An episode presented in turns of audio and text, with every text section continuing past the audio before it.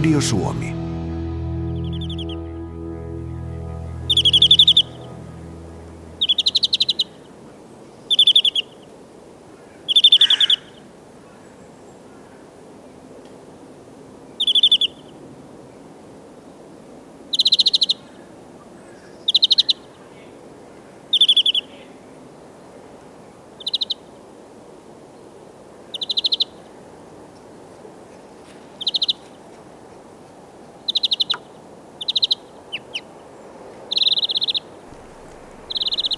Hyvää iltaa, hyvät Radio Suomen kuuntelijat ja tervetuloa mukaan lähetyksen helmikuiseen luontoilta lähetykseen. E, talvi on parhaillaan, mutta aika keväiseltä vaikuttaa ja ainakin viimeistään kevät tulee tästä viherpeipon laulusta mieleen. Meillä luontoilla lähetys totuttuun tapaan kestää kello 20. Välissä tulee 19 uutiset ja sitä ennen vähän merisäätä. Ja hyvät kuuntelijat, Sanon heti tähän alkuun numeroon, johon voitte soittaa ja toivotaan aktiivista osallistumista lähetykseen 0203 17600, siis 0203 17600. Ja luontoillan sähköpostiosoite on luonto.ilta.yle.fi. Luontoillan sivut löytyvät osoitteesta yle.fi kautta luontoilta ja Luontoillan Facebook-sivut löytyvät tunnuksella Yle Luontoilta. Täällä mukanani studiossa istuvat tutut asiantuntijamme Heidi Kinnunen, Jaakko Kulberi, Juha Laaksonen ja Henry Väre. Ari Saura on Ruotsissa työmatkalla tällä hetkellä ja vieressäni istuu Asko Hautala, Hauta-aho auttamassa näissä, näissä sähköisen postin selaamisessa lähetyksen aikana. Mulla ei kädet ja jalat riitä kaikkeen näppäimistöön ja härpäkkeisiin, mitä tässä ympärillä pyörii. Öö, ja tota, mitäs tässä sen kummempaa, kun mennään ihan suoraan asiaan, otetaan ensimmäinen soittaja lähetykseen mukaan. Markku Kallinen, hyvää iltaa. No iltasta iltasta. Mistä päin Markku soittelet? Kuule, minä soittelen Posiolta täältä Riisituntorin juurelta. Okei. Ja minkälaista asiaa pohdiskellaan? No semmoista asiaa on miettinyt, kun vehtokukkoja on ajatellut, että kun on kevät-talvella soidiaika ja kaikista painavimmillaan silloin keväällä, että miten se lihottaa itsensä noilla mennyt havun neulolla talven aikaa. Niin, että miten se on keväällä painavimmillaan. Niin. niin. Että onko se semmoista superruokaa sitten se männyn neuloset vai mikä siinä on? Superfoodia, niin kuin nykyään sanotaan. Joo. Mm. Mitähän Juha keksii tähän vastata? No eipä ole tullut kyllä ajatelleeksi. Pikkasen tarvisi lisävalaistusta, että onko tuota, onko näitä mitattu sillä lailla, että voi tosiaan sanoa, että tietyt yksilöt kasvaa tai saa painoa talven aikana lisää, vai tuntuuko vaan, että ne on Oletko Markku, Markku tehnyt tutkimusta tästä asiasta vai, vai mihin sä perustat tämän havainnon? No joskus aikoja sitten tuota, opiskelin riistahoitotiedettä tuolla Helsingin yliopistossa, mutta opiskelut jäi kesken ja jäi kumminkin semmoinen kaivelemaan tota, semmoinen juttu, että siinä oli metson painoja oli mitattu Joo. jossakin ja tota, siinä oli selkeä käyrä, käkkyrä, että se on ylöspäin aina kevät-talvella. Ja mä oon miettinyt sitten, että miten se on mahdollista, että kumminkin tuommoinen hakomäinen neulainen, niin ei se nyt kovin ravinteikas ole, mutta tota, parhaimmillaan ja vahvimmillaan ne on kai kevät, kevät tota soitimella, niin kuin linnut yleensäkin. Siis lintujen pitää ilman muuta olla hyvässä kunnossa soitimella huhti-toukokuussa, niin. milloin se nyt tapahtuukaan riippuen Suomesta. Pohjoisempana tietysti vähän myöhemmin, mutta, mutta mä en ole varma, että onko ne painavimmilla. Mutta jos nyt otetaan, oletetaan, että tämä teidän muistikuva ja tieto on totta, niin, niin, niin. Silmut, lehdet, versot, marjat talvella, siis männyn neulaset. Siinä on on Herra Metson ruokavalio.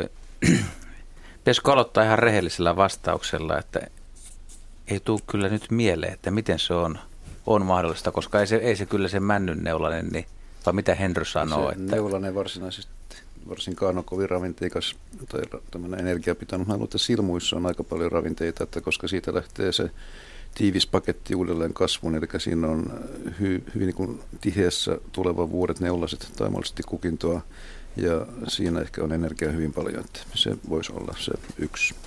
Niin, tämähän on tyypillistä muillekin kasvinsyöjille, että syödään just ne, ne tuoreimmat kasvin osat, ja, ja ne, jotka syö ruohoa, niin syö just mieluiten aina sen ruohon kärjen, joka on kaikkein ravinteikkain. Se tekee varmaan höpöä se männyn, männyn neulas tota niin, tärpätti seos, kun se vedetään naamareen, niin kaikki loiset tykkää varmaan gutaa siinä, siinä muhennoksessa vaeltaa sitten.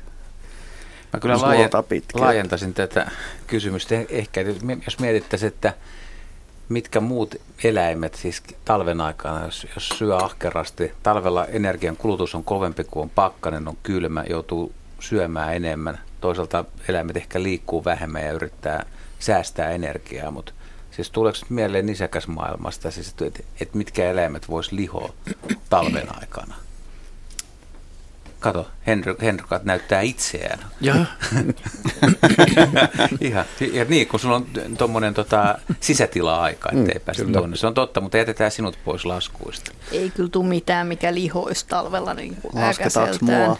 Sua, no suokaa ei lasketa, mutta, mutta mä, mä nyt yrittäisin saada teiltä vähän tukea, että meneeköhän tämä lintumaailmassakaan näin? Mutta eihän niin. se välttämättä tarkoita lihomista. Itse asiassa siis läski, läski on ehkä ikuista, mutta niin lihakset painaa enemmän. Ai, että saisi massan pysy, niin pysyvään samana Hommaa läskit, läskit syksyllä ja treenaa ne rautaseen kuntoon sitten.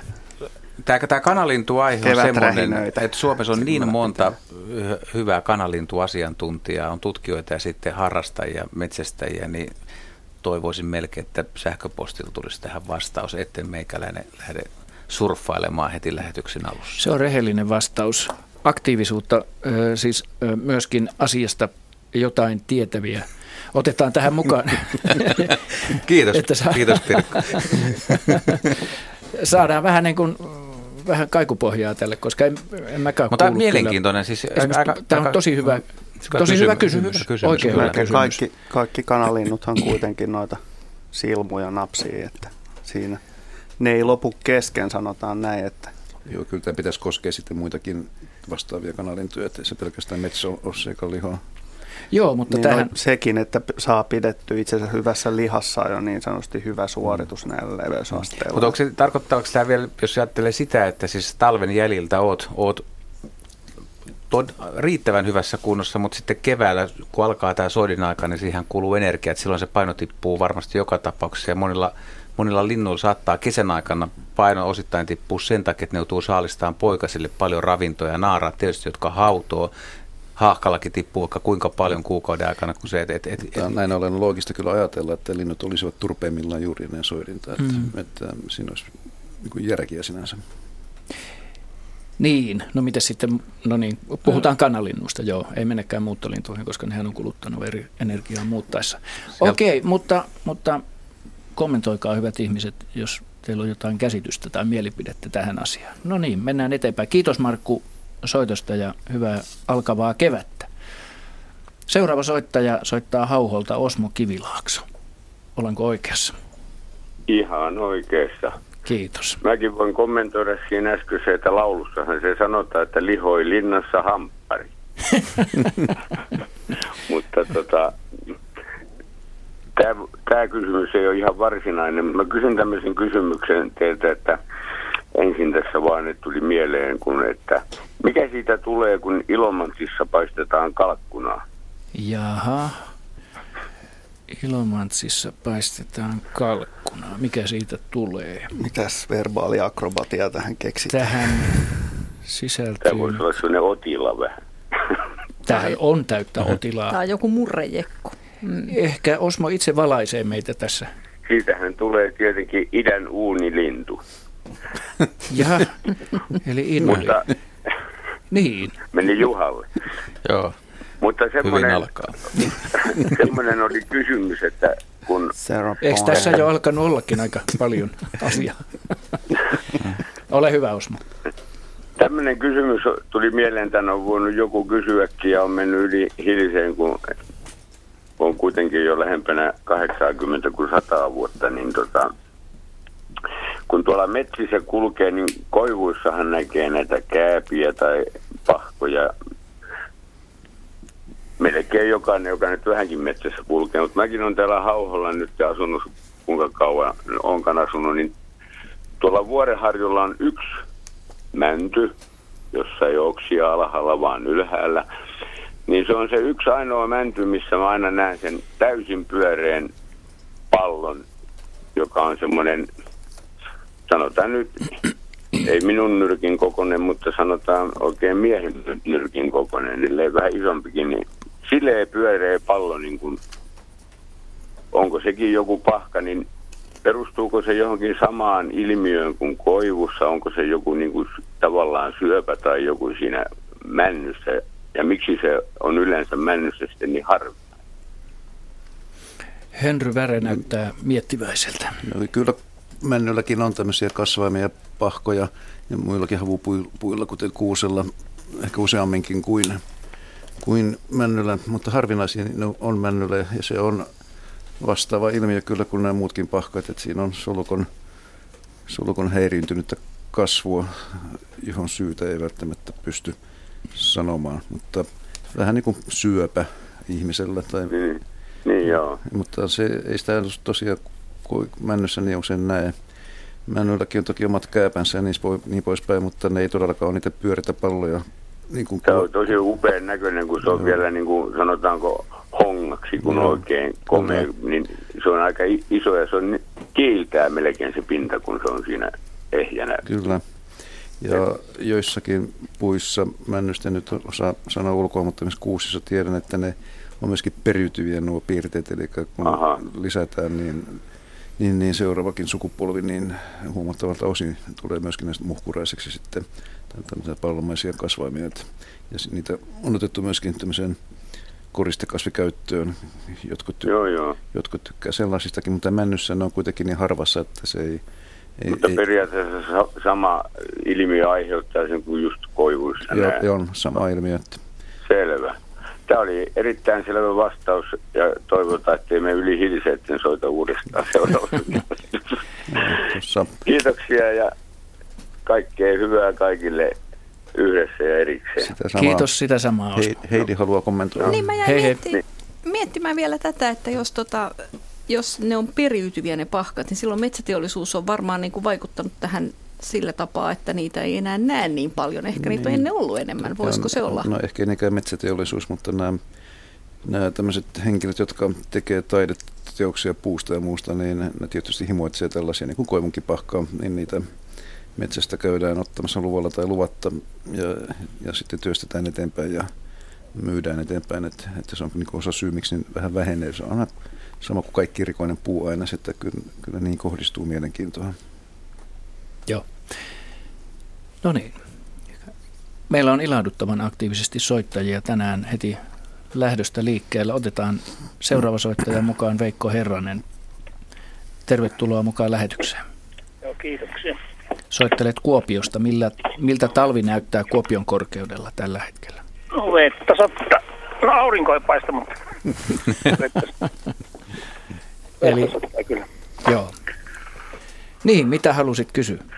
Joo, tuossa ihan semmoinen yksilö, kun myöhään tuli tuo jäämä. Tässä olisi ollut marraskuussa tytön tytön kanssa mökin laiturilla siinä. Ihmeteltiin, että tyttö kyseli, että missä vesimittarit on. Tähän mä osannut vastata missä nämä, kun niitä ei näy. Eli kysymys, että missä nämä vesimittarit talvehtii. Joo. Talvehtii tuota. Vesi, vesimittarit tota, niin, on tämmöisiä amfibisia otuksia, että ne lentää, lentää metsiin esimerkiksi talvehtimaan, että ne on kuivalla okay. maalla näin tota, talvella. Ja sitten kun tulee ensimmäiset tuommoiset lämpimät, lämpimät aurinkoiset päivät, niin niitä saattaa nähdä lentämässäkin ihan. Ne on aika aikaiseen jo huhtikuussa liikenteessä sitten. Missä ne siellä met- metsässä tykkää enimmäkseen Varmaan menee ihan karikkeeseen, missä mu- muutkin lu- äh, luteet tota niin, talvehtii yleensä. Joo. Mutta muistaakseni ainakin suurin osa niistä on ihan aikuistalvehtijoita ja semmoiset lait, jotka ei, ei tota niin, sitten lennä, niin ne luultavasti sitten ihan ryömiä hyppelee maalle sitten. Joo. Että, että tällainen oli Jaakko Kulberin vastaus. Joo, suuri, suurin osa meidän vesihyönteisistä tekee näin. Ei kaikki. Esimerkiksi vesiskorpionit ja nämä, nämä tikkumainen, mikä tämä on tämä, no luteita Sauvalude. nekin, sauvaluden, niin, niin ne esimerkiksi on semmoisia tapauksia, että varsinkin keväällä, niin kun vähän veivaa pilkillä tota poraa niin kuin ees taas, niin ne huomaa, että jaha, vihdoinkin happea tulee järveen, niin saattaa tulla se pilkkiavannosta ylös jäällä. Niitä aika usein näkee niitä vesiskorpioneja pilkkireillä. Onko ne vähän myrkyllisiä nämä vesimittarit, kun ne ei kaloille kelepaa sitten pinnasta, vai miksi ne säilyy siinä sankoin joukoin siinä pinnalla? No ne on luteita, että lähtökohtaisesti voisi miettiä, että siinä voi olla vähän pikantti maku. Mutta eiköhän ne nyt kelpaa, kelpaa jossain määrin kuitenkin.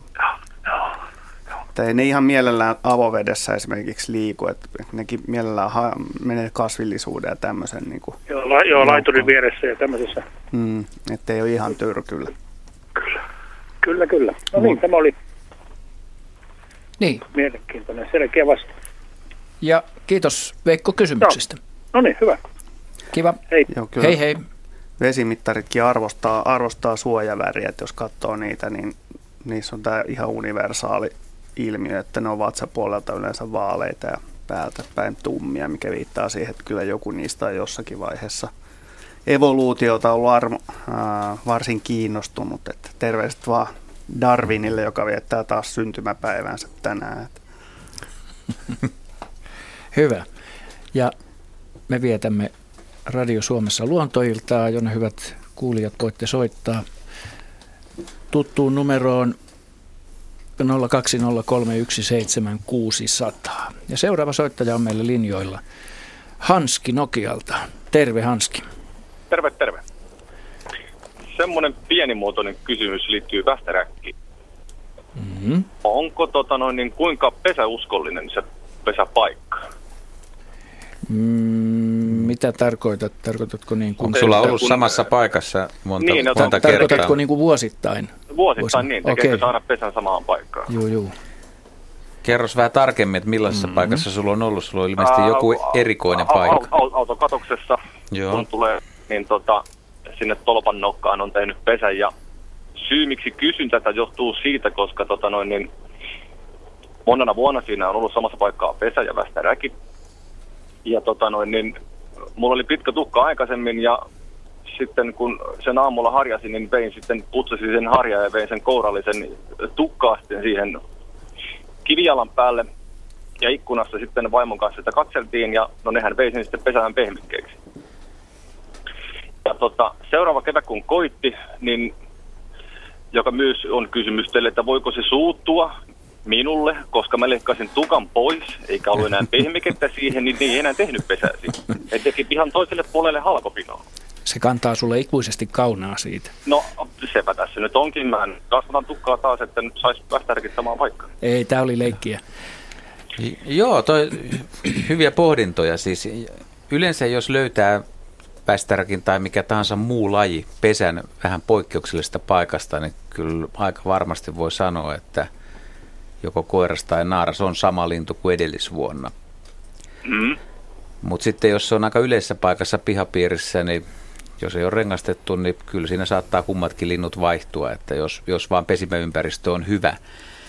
Ja ehkä tässä mielenkiintoisin pointti on tämä teidän tukkahomma, koska meikäläinenkin on pitkä tukka ja jos mä antaisi suomalaiselle pitkätukille neuvo, niin jos se tukka pitää leikata, niin se pitäisi pätkiä kumminkin aika lyhyeksi, koska tota, pitkät hiukset pesässä on aika vaarallisia.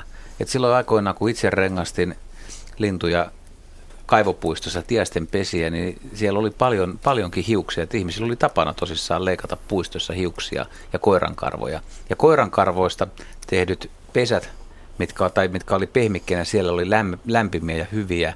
Mutta pitkät hiukset kietoutuu lintujen jalkojen ympärillä. Saattaa tulla suuriakin ongelmia, koska hiukset on aika vahvaa kamaa. Että Mm-hmm.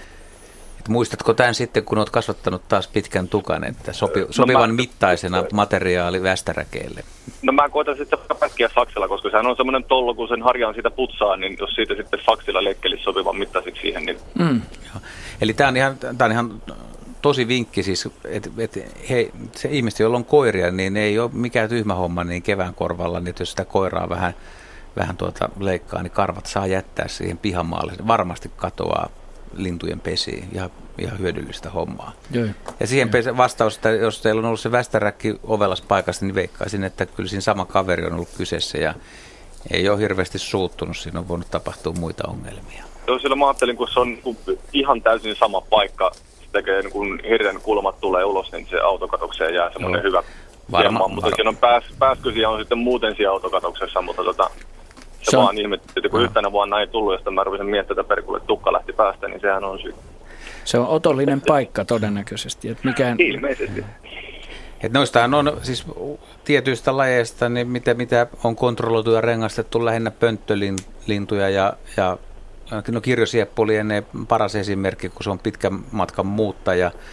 On se tietysti kieltämättä aika outoa, että osa kirjosiepoista palaa seuraavana kesänä samaan pönttöön pesimään käytyä välillä Afrikassa. Mutta mut ei läheskään kaikki, että mitä pohjoisemmaksi mennään, niin sitä vähemmän kirjosieppo on pesimäpaikka uskollinen, että muistaakseni 35 vai 40 prosenttia suurin piirtein tulee samaan paikkaan. Kaikki ei suinkaan tule. Uskoisin, että se johtuu sitten taas tuosta Google Mapsista, koska taas Etelä-Suomessa on taas paremmat karttapohjat. Niin. ja ihan mielenkiintoinen ajatelma, kyllä, kyllä. Selvästi olette pohtinut asioita. Ja kyllä, tätäkin tulee mietittyä tässä illan pimeinä. Tämä on filosofinen tota, ilta tänään. Ei mitään, tämä selvisin taas hieman, että nyt saattaa olla, että jompi kumpi on samasta pesästä ollut aikaisemmin. Mm, kyllä. Kiitoksia. Kiitos itsellesi. Kiva, kiva talven jatkoa. Kiitos, hei. Hei hei. Nyt on pakko ottaa tähän ennen seuraavaa soittajaa sähköinen viesti täältä. Jari Rautiainen Siilijärveltä kirjoittaa ja kysyy, pihallani parveilee pari kolme oravaa. Ne on kiinnostuneita noista tupakan tumpeista tuossa naapurin puolella. Ja kysymys kuuluu, käyttääkö orava tumpeissa olevan nikotiinin loisien torjuntaan. Tämä on aika filosofista tänään tämä mietiskely vähän laidasta laita. Miten se on Heidi? Hmm. No tota, missäkään lajista nämä alkoi nämä jutut siitä, että alkoiko jostain linnuista kuitenkin Lintu, se tarina lintujen siitä, pesiin, että... pesiin, niin ne on laittanut röökiä. Nikotiini niin. on aika tehokas hyönteistä karkote. Mutta käyttäisikö siis mä luulen, että jos, voihan olla, että uravaa niin ovela, mutta mä luulen, että enemmän ne menee niin kuin pehmiken mielessä sinne, jos ne menee. Mutta miksei, miksei, miksei niillä olisi tämmöinen. Siis epäilemättä loiset vaivaavat kyllä oravia ja sen takia ajatellaan, että niillä kannattaa olla monta pesää ja se tekee oravalle hyvää, että voi vaihtaa pesästä toiseen ja, ja sinne loisvapaaseen pesään. Vastataan tähän kyllä. Onko ne sisä- vai ulkoloisia? Pitääkö ne imas, imasta? Mä veikkaan, että niinku molempia on riittävästi, mutta jos edes toisesta porukasta pääsee eroon, niin se, Joo, en, mä, mä, se varmaan mä en usko, tuntuu että ne, kyllä. En usko, että ne syö niitä tumppeja. Että ei, ei niillä mitään ravintoarvoa varmasti ole ja ruoansulatuksella ne ei takulla ole hyvästä, mutta, tota, mutta, mutta pehmikkeenä jos niillä on semmoinen arvo, että ne poistaa poistaa loisia, niin mikä ettei? Etelämpänä ainakin niin on, on löydetty sinitiäisten pesistä, että sinitiäiset käyttää laventelia tai jotain, jotain tämmöisiä maustekasveja ja on ajateltu, että jos niitä on siinä pesämateriaalissa paljon, niin ne karkottaisi niitä loisia. Mutta Laventeli on hyvin tehokas, ihan niin kuin, niin kuin kodeissakin esiintyviä tuholaisten karkottamista tietyistä tiloista. Esimerkiksi jostain vaikka, vaikka laatikkoon laittaa laventeliöljyä. Mutta pointti on se, että uskot sä, että ne sinitiaiset on kerännyt sitä nimenomaan karkotusmielessä vai mm. sattumalta?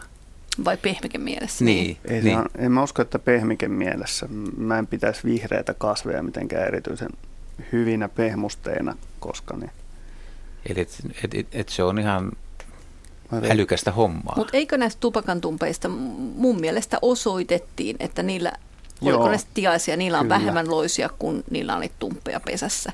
Näin ja oli. silloin voisi kuvitella, että tämä pätee myös oraviin.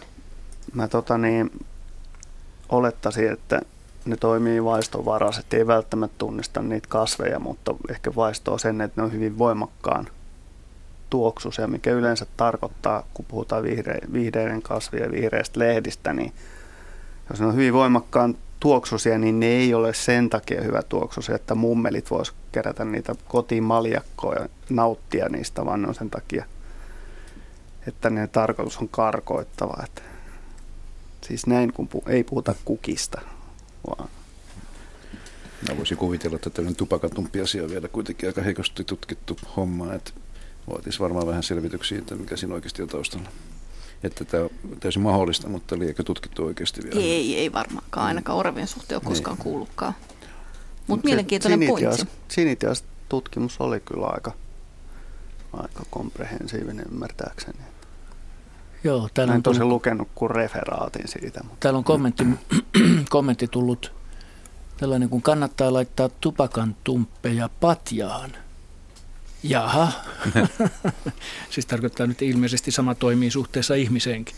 Mutta esimerkiksi semmoinen, semmoinen kotimainen kasvi kuin mali eli koiruoho, niin, niin sehän on vanhan kansan tuntema erittäin toimivakin niin hyönteiskarkote. Ei se välttämättä tapa, tapa noita syöpäläisiä, mutta niin jos semmoista isketään puska niin kaappiin, niin kyllä siellä aika, aika absintti meininki on sen jälkeen, että että jos on muuta tilaa käytettävissä, niin mä olen veikkaa, että aika moni kovakuorias toukka niin siirtyy keittiön puolelle sieltä Hyvä. komerosta.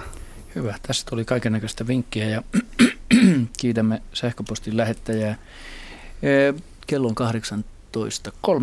18.30. Meillä luontoiltaan lähetys jatkuu ja seuraava soittaja on linjalla Arno Järvinen Hämeenlinnasta. Hyvää iltaa. No ehtoota, ehtoota. Ensimmäiseksi muutama kommentti noihin äskeisiin. Eli mulla on pitkä tukka aina kahteen vuoteen käynyt parturissa, pitää mettää mennessä, niin ollaan vähän varovainen, ettei käy niin kuin Absalomille, kun ne linnulle, kun ne hirttäytyy jalkoihinsa. Ja Niin. No sitten tuosta kirjosiepossa, niin toisena kesänä kirjosieppuolella oli hyvä, hyvä poikue ja minä kattelin niitä ja neljä nakotti parvekkeen kaiteella ja hyvin hiljaa minä menin sinne ja sain oven auki, niin niiden ilme oli kyllä niin häijy, että mees äijä pois, me ollaan tässä harjoittelemassa ulkoilua. Niin.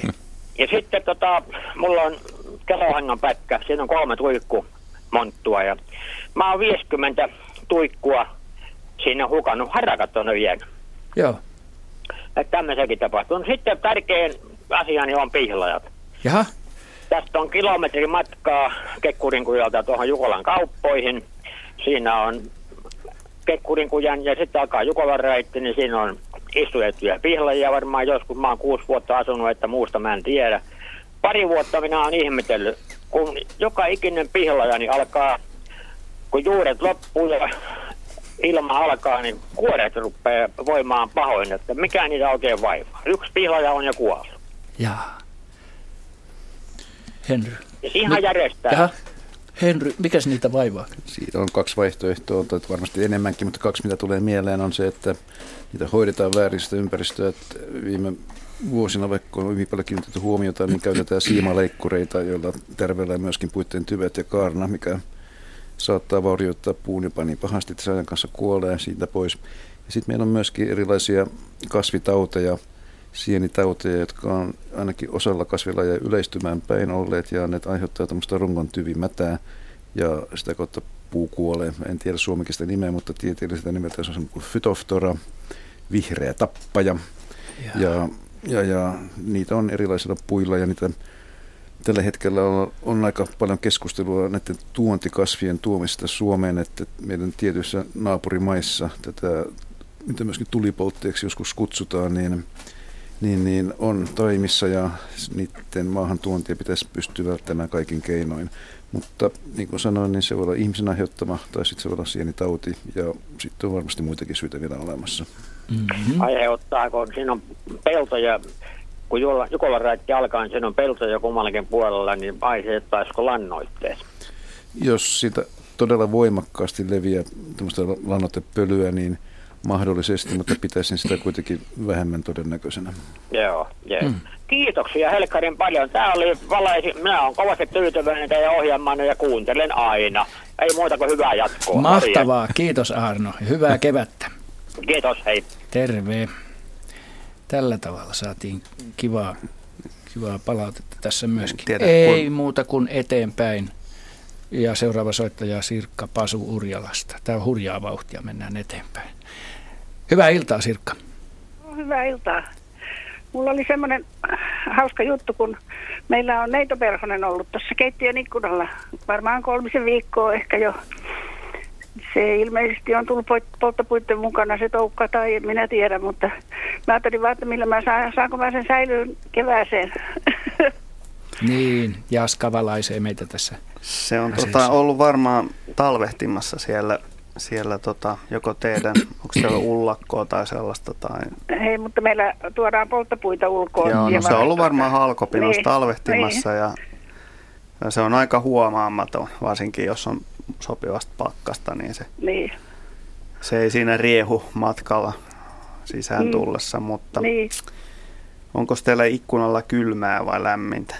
No ei se nyt kauhean lämmin on, mutta keittiössä se on. Meillä on kyllä pu- puuhellassa tuli aina välillä. Onko mutta, se aktiivinen se perhonen? No välillä se lentää, mutta sitten se menee taas. Mä sanon yhden päivänkin se oli siinä ikkunan rakosessa silleen. Mä se on nyt varmaan sitten horroksessa, kun se oli ihan hiljaa, mutta mä laitoin sille sitten tämmöistä tämmöistä perhospaari sekoitetta niin sormella siihen mehua ja hunajaa ja mitä siinä oli, niin siis kyllä se ihan nimi sitä me katsottiin, niin, niin tota, Joo. Sit mulla, on, mulla on siinä semmoisessa sienessä sitten tätä nestettä. Niin. Tota niin, nythän siis perhoset, nämä esimerkiksi neitoperhoset, niin ne menee talvehtimaan viileisiin paikkoihin sen takia, että, että tota, niiden energiatalous pysyisi hyvässä kondiksessa. Eli, mm.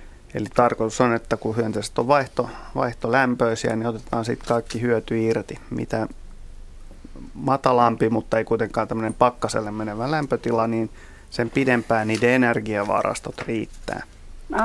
Eli kun ne tuodaan lämpimään, niin niiden energian kulutus kasvaa huomattavasti. Joo. Ja silloin ne tarvitsisi just tätä lisäenergiaa. Mutta toisaalta jos ne rupeaa sitä hankkimaan, niin sen jälkeen niin kuin palaaminen tähän, tähän niin kuin, uh, uudelleen tavallaan talvehtimisfaasiin, niin se, siihen tulee tietty riski, että koska ja, ne, on, ne on ennen talvehtimista poistanut tavallaan kaikki vesiliukoiset aineet mahdollisimman niin. tehokkaasti. Ruumiista vaihtanut glykoleiksi ja tämmöisiksi pakkasta kestäviksi nesteiksi. Eli ne ei tavallaan jäädy, vaikka menisi miinukselle.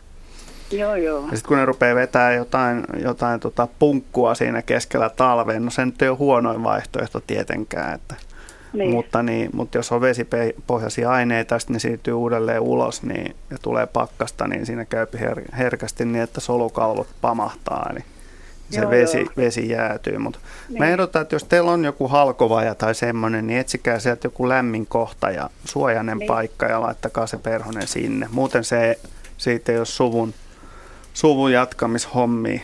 Mu- niin, muuten ennuste on huono. No niin, hyvä. Niin, mut, mut häät, häät tarvitsisi viettää keväällä. Että. No niin, täytyy viedä tuonne ulkovarastoon. Sitten siellä on tosiaan semmoinen varasto, missä on puitakin ja muutenkin se ei Joo, ole niin semmoinen paikka, missä on paljon puuta on aina hyvä, koska Joo, puu no, tavallaan hyvä. hengittää sinne sopivasti Joo. kosteutta. Ja... No hyvä. Mutta eikö Sirkka äh, olekin neitoperhonen tuottanut paljon iloa?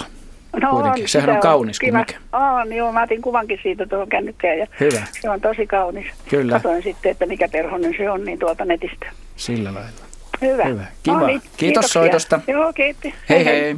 Mutta se on Jaska aika vikkuli, miten nopeasti noin herää, kun ne saa lämpöä hyönteiset. Ja mä ainakin muistan itse, itse sille, että, että meillä on joskus ollut jotain kovakuoriaisia jääkaapissa talvehtimassa. Ja kun ne ottaa sieltä pois, niin ne hetkessä kyllä aktivoituu ja lähteekin Joo, näin on. Päästyä, ja, niin... ja se on jännää, mitä niin kuin jopa niin kuin perhosharrastajat esimerkiksi niin kuin luulee, että, että nämä olisi jotenkin tavallaan arkoja tai että niiden pitäisi olla talvella lämpimässä tai muuta. Ja esimerkiksi just tämä isonokkosperho, joka nyt Suomi ollaan leviämässä, niin tuolla esimerkiksi perhos, porukoissa keskustella, että kuinka se nyt mahtaa meidän talvea kestää. Että niin kuin herra Estas laji, joka on täältä ja po, niin kuin melkein Pohjois-Amerikkaan asti levittäytynyt ja lentää tuolla Siperiassa, missä on oikeasti niin kylmä talvella eikä tällaista leikkimistä kuin Suomessa. Että, niin esimerkiksi niin musta oli aivan mieletöntä niin olla, olla tuolla jossain Burjaatia-aroilla, kun yöllä oli ollut miinus 18 astetta pakkasta ja seuraavana päivänä on 20 astetta lämmintä ja nämä elukat niin kuin pyörii siinä niin kuin viikosta toiseen. Mm. Niin kuin päivittäiset lämpötilan vaihtelut on lähellä 40 astetta niin pahimmillaan. Ja silloin se aineenvaihdunnan täytyy olla tosi vikkelä siinä muutoksessa. Niin, no se, sitten, ne on vähän kankeita, ne on vähän kankeita silloin keväällä. Mä luulen, että ne ei niinku luovu siitä diapaussivaiheestaan niinku ihan helposti, vaan pitää olla pitempi, pitempi lämmin, vuorokauden ympäri lämmin vaihe. Ja nämä ei rupea munimaan nämä perhoset ennen kuin oikeasti on niinku kesä tullut tai kevät semmoinen niinku lämpimä. Ja oikeastaan ne niinku tähtää siihen, että milloin silmut puhkee, niin silloin kansi niin kuin ryhtyy munimaan. Että aikainen lintu ei tässä tapauksessa ma- nappaa matoa näin niin kuin niin kuin sanotaan. Niin. Juha, sä Jos saisi vielä vähän jatkaa Joo. tätä, kun mä, mä mietin tätä diapaussi-systeemiä, että jos, jos tehtäisiin tämmöinen keinotekoinen, että tätä on varmaan tehtykin, mutta siis neitoperhonen, sulla on syksyllä, on, tulee muutama koti ja sä rupeisit ruokkimaan, etkä päästäisi niitä tähän lepotilaan, eli ne ei mene kylmään eikä, eikä, eikä diapaussin, eli lepo, vaan on aktiivisina, niin, niin tuota, kun ne kuitenkin kaipaa sitä, on tottunut siihen, niin jos sitä vaihetta ei ole ollenkaan ja ei ole saalistajia, niin mihin, mihin tämmöinen perhonen kuolee? Tämä on nyt vähän filosofia kysymys. Se kuolee kun, vanhuuteen. Niin, nimenomaan. Ja mitä, mikä se vanhuus on, kun mä ajattelin, että jollain päästäisellä niin ihan mekaanisesti sydän lyö niin paljon, että jos, jos ei kukaan syö sitä, niin varmaan sydän jossain vaiheessa pettää, kun tuhat kertaa minuutissa. Niin mihin, mikä on tämmöinen perhusen vanhuus? Mitä siellä tapahtuu? No, mä en ehkä välttämättä ihan täysin syvällisesti osaa tuohon vastata, mutta, Yritä. mutta äh, tästä on lähettä, lähetään, että suurin osa meidän näistä isoista täpläperhosista, jotka talvehtii, esimerkiksi tämä ääriesimerkkinä just tämä iso nokkosperhonen, niin ne saattaa olla aikuisena jo kesäkuun lopussa, tai siis uusi sukupolvi kesäkuun lopussa tai heinäkuun alussa. Ja ne häviää parin kolmen viikon kuluttua mystisesti sen jälkeen. Ja ne itse asiassa etsii sopivat talvehtumispaikat jo silloin. Ja ne rupeaa itse asiassa kese, niin sanotusti kesehtimään. Aivan sama juttu. Ne menee mahdollisimman viileään, tasalämpöiseen tilaan, jossa ne voi rauhallisesti olla kuluttamatta liikaa energiavarastoja. Välillä ne menee ulos siitä paikasta, paik- palaa siihen samaan paikkaan uudelleen niin kuin viettämään niin kuin energiaa tuhlaamatonta elämää. Ja pitkään. Vai? Kuinka pitkiksi ajoiksi? Siis Päivä ihan siis, sotalla, niin ei, ne, ne on siellä koko, koko niin kuin kevääseen asti usein niissä joo, samoissa paikoissa, jos no, se niin. vaan niin kuin osoittautuu hyväksi mestaksi. Mm-hmm. Ne vaihtaa paikkaa, jos siellä rupeaa olosuhteet käymään liian tukaliksi, kuumiksi mm. tai kylmiksi. Okay. Ja, ja niin kuin monet ihmiset ei ymmärräkään, että kuinka hyvin hyönteiset, monet hyönteiset tietää, missä ne oikeasti on. Heidi. Niin mä mietin tota, että, että hyönteisillä on tosi tarkka visio siitä vuoden ajasta, ja, mutta Joo, toisaalta no, se, se on niinku liittyy... Niin päivän pituus.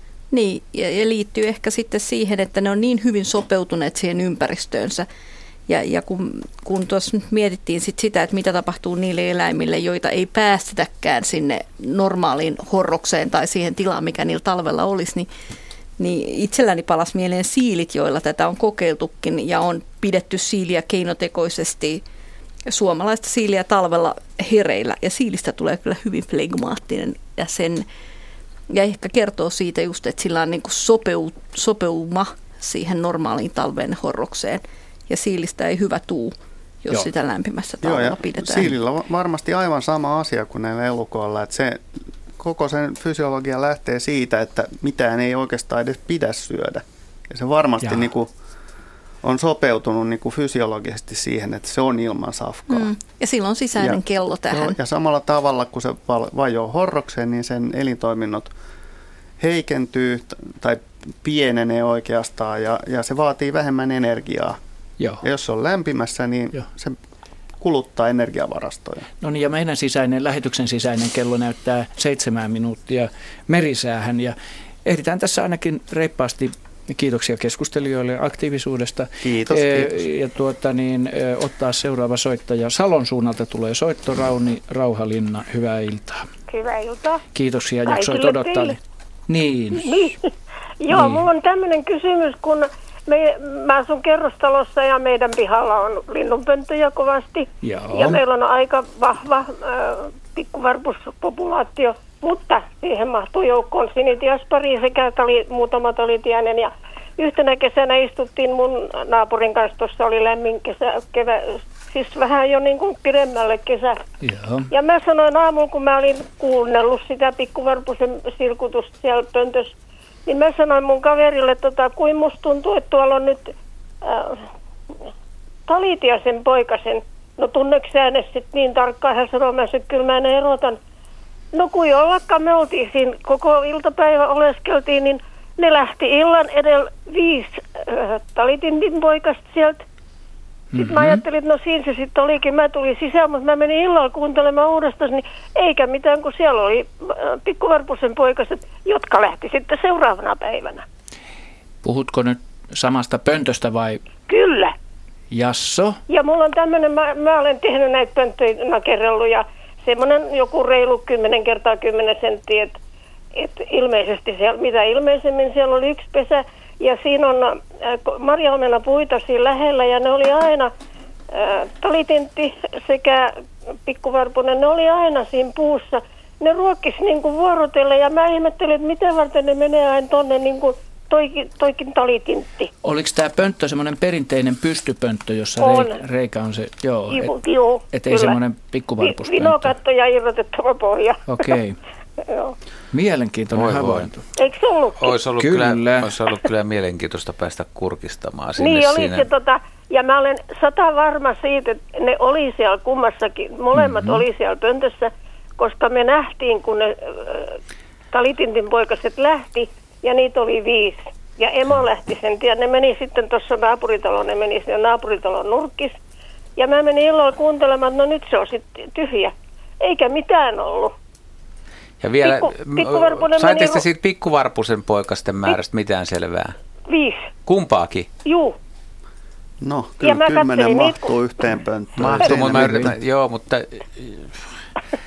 ihan normaali pönttö. Miten se ruokintavaihe et, sitten? Ky, no kyllä. Voiko ne käydä yhdessä ruokkimassa siellä, Joo. pikkuvarpunen ja no, Tässä on nyt käynyt näin, mutta olisi mielenkiintoista tietää, että kumpi siellä on aloittanut pesinnän ja luulen, ketkä sinne on muninut ja kuka niin niitä on hautonut. Et niin se mä en usko, että siellä on ollut kahta, kahta naarasta hautomassa. Niin, niin tai vuorotellen. En kuinka usko, paljon, ei, kuinka se... paljon oli eroa siinä, sanotko, että saman päivän aikana lähti Joo. ensin Talitiaisen no poikaset no, tänään ja sitten... Ilta, tänään iltapäivän lähti ne, ne Talitintin poikaset ah. ja ne lähti, ne oli ensin vähän semmoisia ihmeissä, mutta sitten ne lensi tuonne naapuritalon pihalle. Ja seuraavana päivänä lähti pikkuvarpusen poikaset viisi ja oleskelivat, jäivät tähän sitten niihin puihin, mitkä on siinä lähellä. Ja mä tyhjensin tietysti yksyllä sitten pöntön ja se oli hyvin mielenkiintoinen se pönttö se oli kaiken maailman värikkäin muovi, muovinauhoja ja, ja vaikka mitä. Et, tota, et, olisikohan molemmat kantanut sinne, kun siinä ei ollut niin kuin tyypillistä pikkuvarpusen äh, röhnää. Joo. Mm. Joo. Niin oliko siellä sammalta, että siinä oli, oli tosiaan, siinä oli sammalta, tuli vähän tuommoinen talitiaisen pesä. kaiken värisiä muovisuikale ja, ja tota, pikkusia sulki ja tämmöistä kaikkea. Et se ei ollut niin kuin ihan tavallinen pikkuvarpusen pesä. Mm-hmm.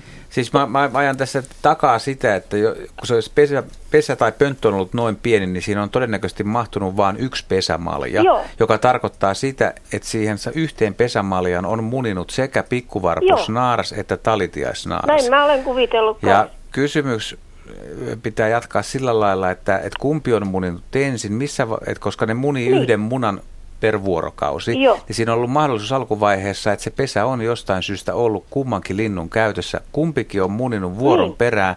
Munaluku tulee täyteen, silloin alkaa vasta hautominen. Joo. Ja nyt tämä tärkeä, nyt tarkkana. Kumpi on hautonut? Pikkuvarpunen vai talitiainen? Mä en niin. oikein usko, että siellä on kaksi lintua hautonut. Kaksi eri lajia, vai jompikumpi on hautonut ja jompikumpi on niin. odotellut sitten siellä ja eikä kuitenkaan jostain syystä hylännyt, koska jos tapahtuu tämmöinen sekapesintä, niin silloin, silloin yleensä tapahtuu niin, että että toinen, toinen emo saattaa kadota ja sitten siellä on kahden lajin munia, mutta toinen laji vaan hoitaa niitä loppuun. Joo. Oliko Rauni mitään havaintoa ruokintavaiheesta, että kävikö siellä sekä talitiainen että pikkuvarpunen sitä ruokkimassa? Mä, sitä mä en koskaan edes katsonut, koska mä olin varma, että siinä on, on pikkuvarpusen pesä, enkä mä sitä sen kummemmin kattellut, mutta Aina eikä se, rat, eikä se ratkaisevaa olekaan, että kumpi ei, siellä kävi ruokkimassa. Niin, koska näettekö te ollenkaan yksi kertaa? Joo, joo pikkuvarpunen, mutta talitintti oli kyllä aina siinä puussa myös. Et mä, mulla oli semmoinen käsitys, että ne molemmat sitä ruokkia, kun mä jälkeen ajattelin sitä. Mutta te ette ole nähnyt, että talitinen meni sinne sisään. En. Ei, kyllä mm. pikkuvarpunen oli niinku aktiivisempi. Okei. Okay. Oliko, oliko ne tota, niin talitintin vanhemmat siinä? Siinä sitten, kun ne lähti pesästä. Joo, oli. Joo. Ja se emo houkutteli poikasia ja ne tuli sieltä tulos. Kyllä ne sitten on luuhannut siinä. Niin. Mä ja me, ka- ja tässä on katsot... minuutti aikainen merisaat. Mä vedän yhteen tänne. Tämmöinen on yksi mahdollisuus. No.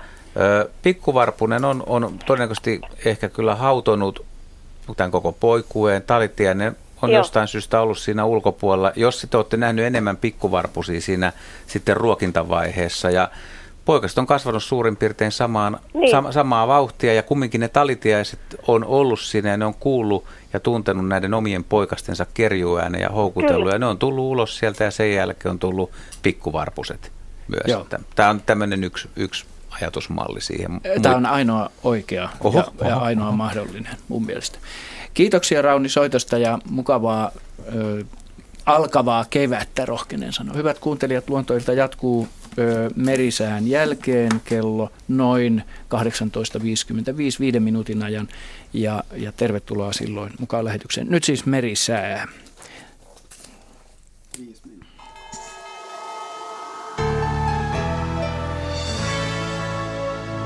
Kello todellakin on 18.50 säätiedotus merenkulkijoille alkaa kovan tuulen varoituksilla. Pohjois-Itämeri, Ahvenanmeri ja Selkämeri, etelän ja kaakon välistä tuulta huomenna 14 metriä sekunnissa. Siis kovan tuulen varoitus Pohjois-Itämeri, Ahvenanmeri ja Selkämeri, etelän ja kaakon välistä tuulta huomenna 14 metriä sekunnissa.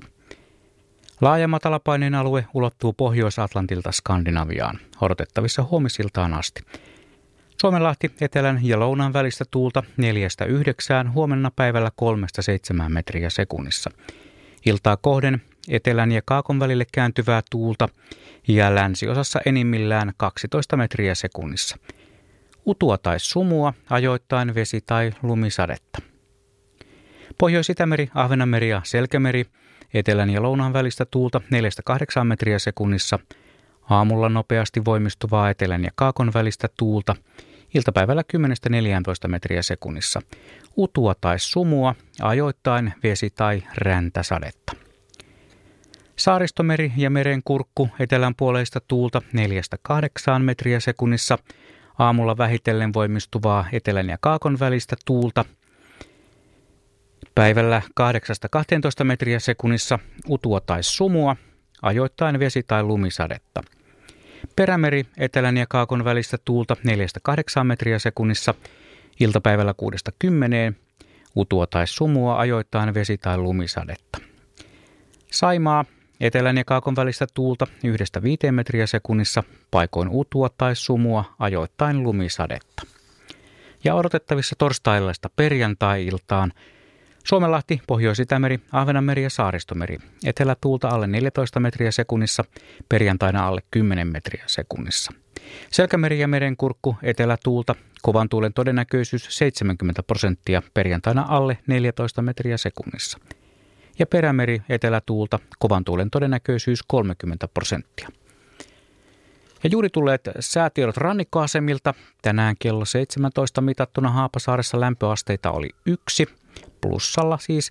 Etelä-lounaasta tuulta kolme metriä sekunnissa, saarella oli sumua ja näkyvyyttä vain yksi kilometri. Kotkan rankki 1, etelä 3, Orrengrund 1, etelä 5, Emäsalo 1, etelä 8. Kalboidagrund 2, etelä-lounas 8, Eestiluoto etelätuulta 5 metriä sekunnissa. Harmaja 1, etelä-lounas 7, Utua 4, Mäkiluoto 1, etelä-lounas 8.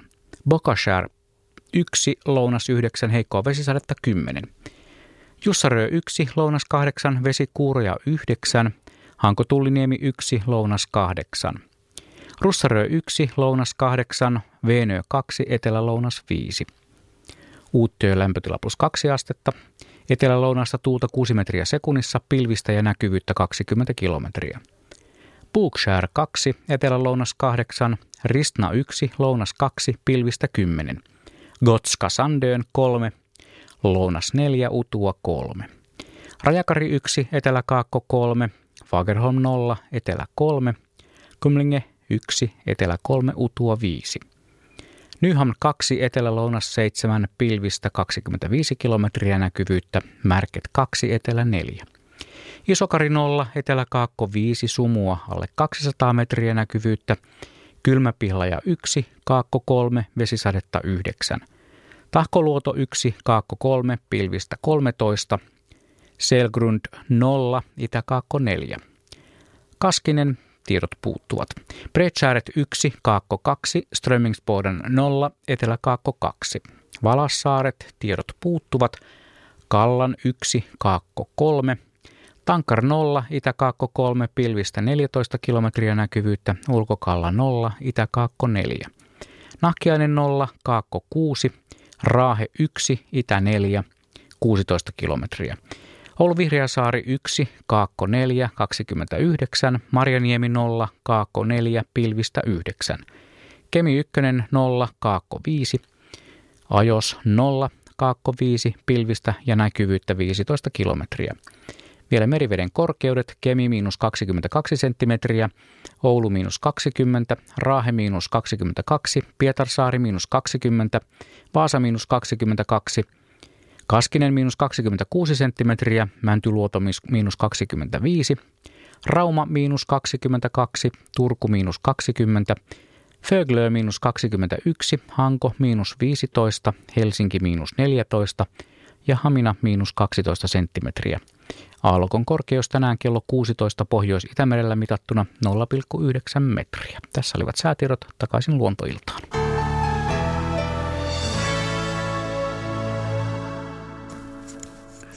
Ja tervetuloa jatkamaan viiden minuutin ajaksi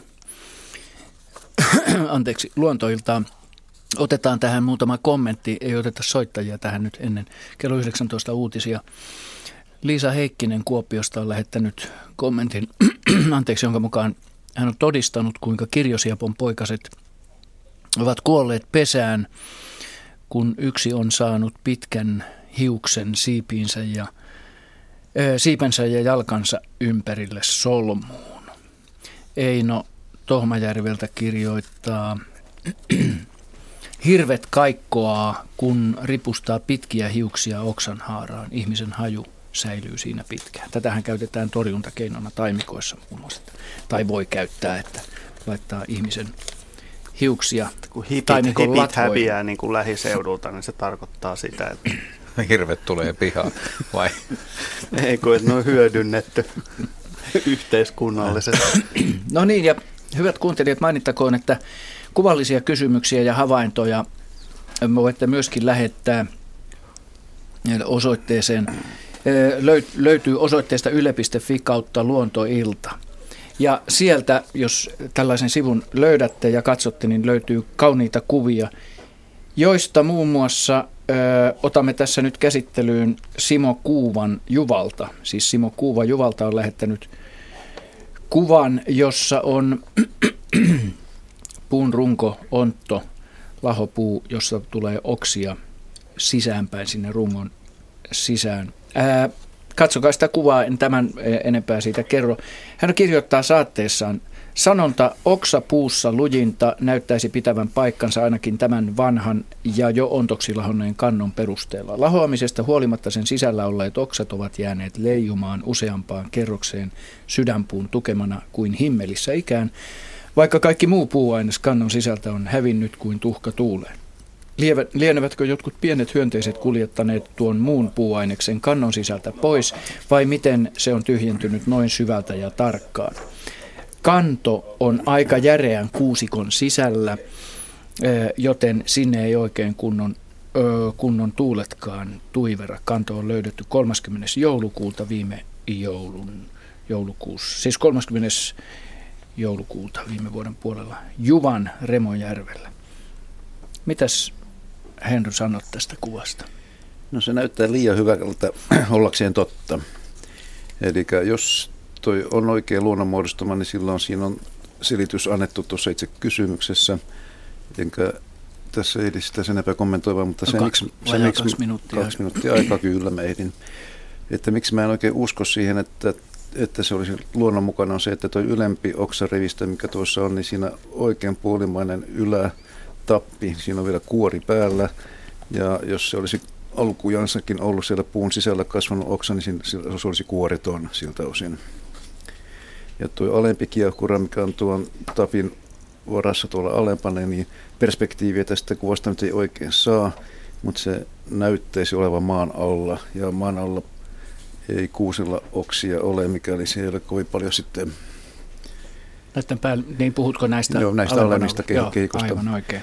Eli kuvaja ei välttämättä ole, ole tätä huomannut itse tai tullut ajatelleeksi, mutta tämä näyttää epätodenmukaiselta, että sen on varmasti joku joskus siihen väkertänyt tavalla tai toisella ja syystä tai toisesta, miten me ei voida tietää. Ja jos mä olen väärässä, niin silloin tuo kuvan selitys on oikea. Eli siis sä vahvasti epäilet tässä ihmisen kolttosta tai Mä ihmisen epäilen tekeleitä. varsinkin tuossa, kun on tuo kuori vielä tuossa oksassa. Jos oksa on sisällä näin vahva, niin miksei täällä ulkopuolella ole mitään Nä, se, vielä sekin siitä? vielä. Ja, että toi, niin kuin mä sanoin, tämä näyttää liian hyvältä ollakseen totta. Hyvä, tämä tuli selväksi ja me pidämme tässä nyt kello 19 uutisten mittaisen tauon ja pala, palaamme sitten luontoillan pariin jatkamaan lähetystä aina kello 20 asti. Tervetuloa silloin mukaan.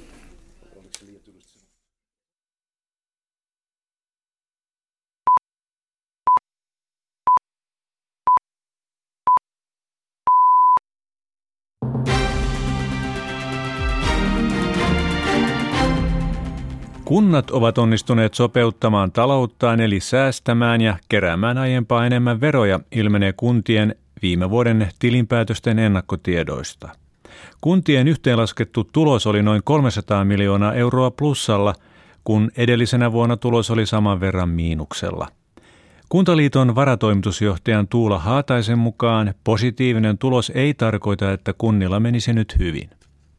No tästä saa pikkusen harhaisen kuvan sen takia, että tämä nyt kulunut viime vuosi, niin sinne kohdistuu nyt sellaisia kertaluontoisia verotuksellisia eriä, jotka ei sitten myöhempinä vuosina tule. Ne, ne johtuu tilityksistä ja, ja tämmöisistä tietyistä kertaluontoisista investoinneista, joista sitten niin kuin verokertymää tulee enemmän kuin mitä, mitä nyt niin kuin normaalisti pitäisi olla. Eli tästä eteenpäin kuntien talous on tiukilla edelleenkin. Oikeuskansleri Jaakko Jonkka on antanut entiselle kehitysyhteistyöministerille Heidi Hautalalle puhtaat paperit hänen toiminnastaan Arctia Shipping-tapauksessa, jonka mukaan ei ole syytä epäillä, että Hautala olisi menetellyt asiassa lainvastaisesti. Hautalan epäiltiin vuonna, viime vuonna estäneen jäänmurtajayhtiön Arctia Shippingia tekemästä rikosilmoitusta Greenpeaceista, jonka aktivisteja oli tunkeutunut jäänmurtajalle. Vaalirahoittajana tunnetuksi tulleen Nova Groupin entinen toimitusjohtaja Tapani Ylisaunamäki joutuu palauttamaan konkurssipesälle kaikkiaan 126 000 euron pääoman korkoineen. Hovioikeus vahvisti tänään käräjäoikeuden aiemman tuomion. Lisäksi Ylisaunamäki määrättiin maksamaan käräjäoikeudessa ja hovioikeudessa kertyneitä oikeudenkäyntikuluja yli 50 000 euroa. Nova Group ja sen tytäryhtiö Nova Kiinteistökehitys kaatuivat talousvaikeuksien takia konkurssiin vuonna 2009. Yhtiöiden entisille johtajille on jo aiemmin annettu konkurssirikoksista vankeustuomiot, joista on haettu valituslupaa korkeimmalta oikeudelta. Säätiedotus maan etelä- ja keskiosassa. Yöllä monin paikoin lumi- tai räntäsadetta. Aamusta poutaantuvaa ja pilvipeite voi paikoin rakoilla maan länsiosassa lämpötila nollan tienoilla. Pohjois-Pohjanmaalla ja Kainuussa paikoin heikkoa lumisadetta, huomenna iltaa kohden poutaantuvaa, lämpötila yhdestä miinus kahteen astetta. Ja Lapissa, Länsi-Lapissa monin paikoin lumisadetta, lämpötila nollasta miinus viiteen. Ajokeli muuttuu yöllä ja aamulla huonoksi Etelä- ja Keski-Suomessa sekä Länsi-Lapissa lumi- tai räntäsateen vuoksi. Lounaisilla merialueilla tuulee kovaa.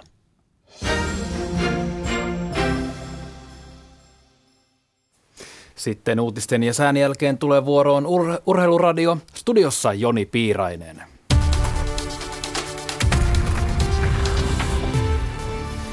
Aloitetaan tennisuutisella.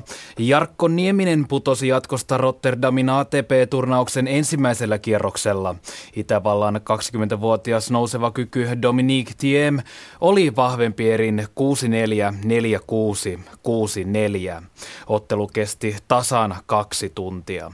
Nieminen oli voittanut kolme vuotta sitten kaksikon ainoan aiemman keskinäisen ottelun kolmessa erässä.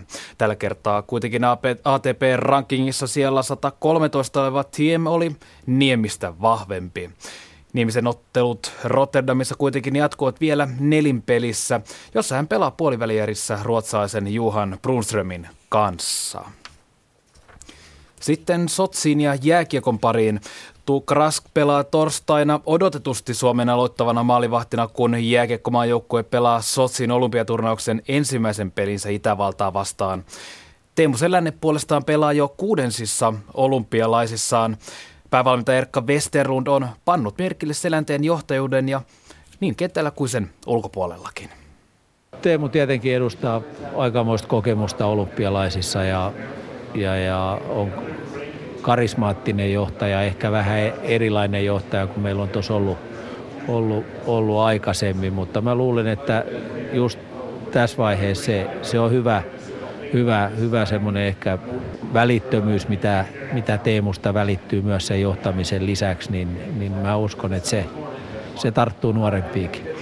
No Teemun rinnalla turnauksia aloittaa kaksi nuorempaa veijariä, ehkä tämmöiset Suomikiekon tulevaisuuden isot nimet, niin mitä uskot, että mitä annettavaa Teemulla on näille kavereille tässä turnauksessa? No näillekin ja mä, tärkeämpää on tietenkin, että miten nämä, nämä herrat pystyy pelaamaan yhdessä ja, ja, ja nuorilla miehillä on kapasiteettia, ne voi kehittyä turnauksen aikanakin ja, ja mä uskon, että näin, näin nämä kaksi lahjakas nuorta pelaajaa tulee, tulee Teemun rinnalla tekemään. Näin siis jääkie, Suomen jääkiekkomaajoukkueen päävalmentaja Erkka Westerlund. Ja tänään alkaa myös miesten jääkiekon osalta Sotsin olympiaturnaus. Kello 19 alkavissa avausotteluissa kohtavat Tsekki ja Ruotsi sekä Latvia ja Sveitsi. Ja otteluja voit seurata totta kai Ylen kanavilla. Ja kerrotaan loppuun vielä, että jääkiekon SM seura Porin Nässät paljasti uuden päävalmentajansa nimen. Uudeksi päävalmentajaksi nousee Pekka Rautakallio. Tuo sopimus on kahden vuoden mittainen. Urheiluradio seuraavan kerran noin tunnin kuluttua. Ja luontoilta jatkuu hyvät kuuntelijat. Tervetuloa mukaan vielä vajaan tunnin ajaksi.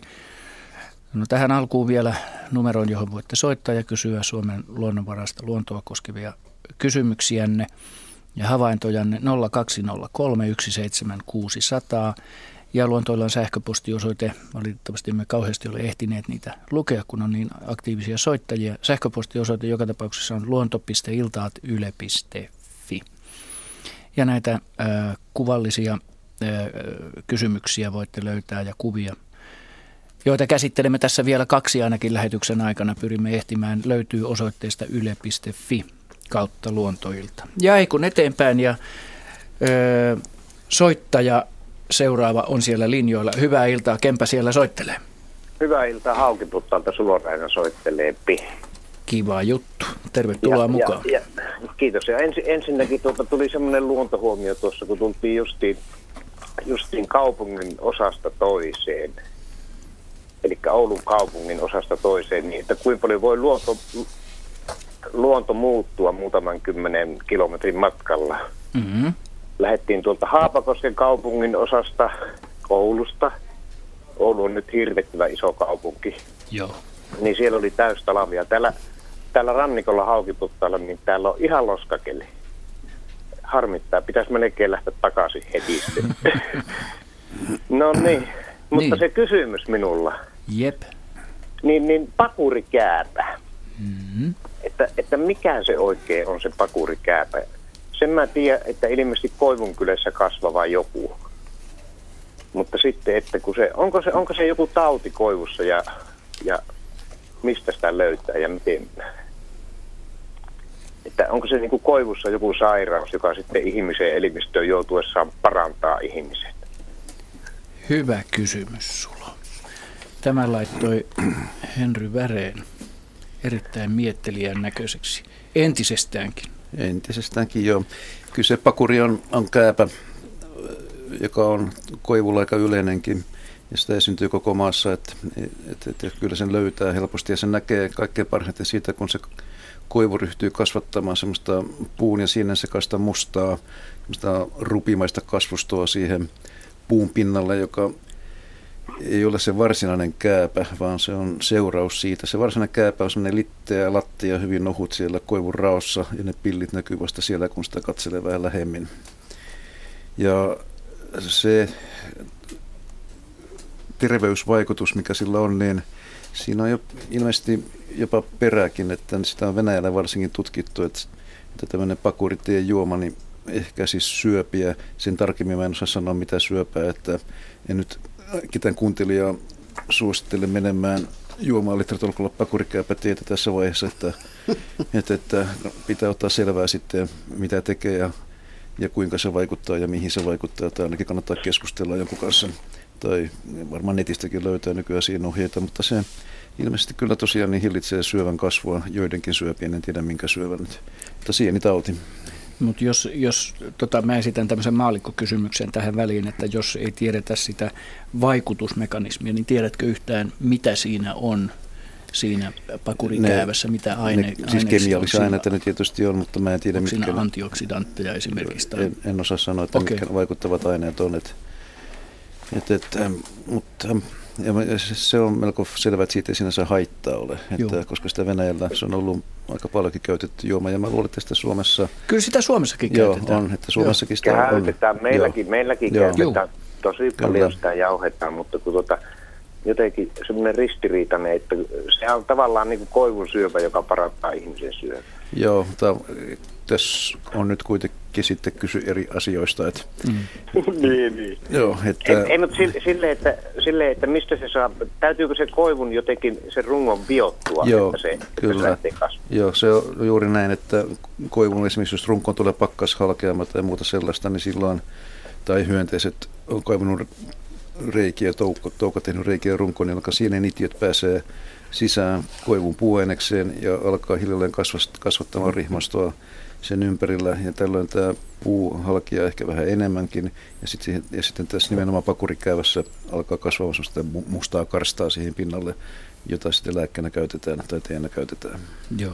Haluaisitko sä, Juha, oliko sulle Ei, en, en mä oikein muista vaan, mutta et joskus, on, joskus on jututtanut tämmöisiä, jotka tekee siis pakurista teetä ja miten, mm. miten se tehdään. Ja siis kyllä, kyllä lista, mihin se vaikuttaa, oli vaikka kuinka, kuinka moninaisia erilaisia masennuksia ja sairauksia ja piristyshommia, mutta, mutta kyllä sitä on siis testattu ihan siis soluviljelmissä, että, että pakuriterpeenit on, on vaikuttanut syöpäsolujen vähenemiseen. Että kyllä, kyllä siitä on ihan siis dataa, On- on että se, ei joo. ole, se ei ole ihan tämmöinen huuhaa homma. Ja Ei. pakurit on itse asiassa ihan hyvän makusta. Sitä kyllä meikäläinen taas suosittelee, Joo. että voi Olen kannattaa. Joo. Joo, se on ihan hyvä.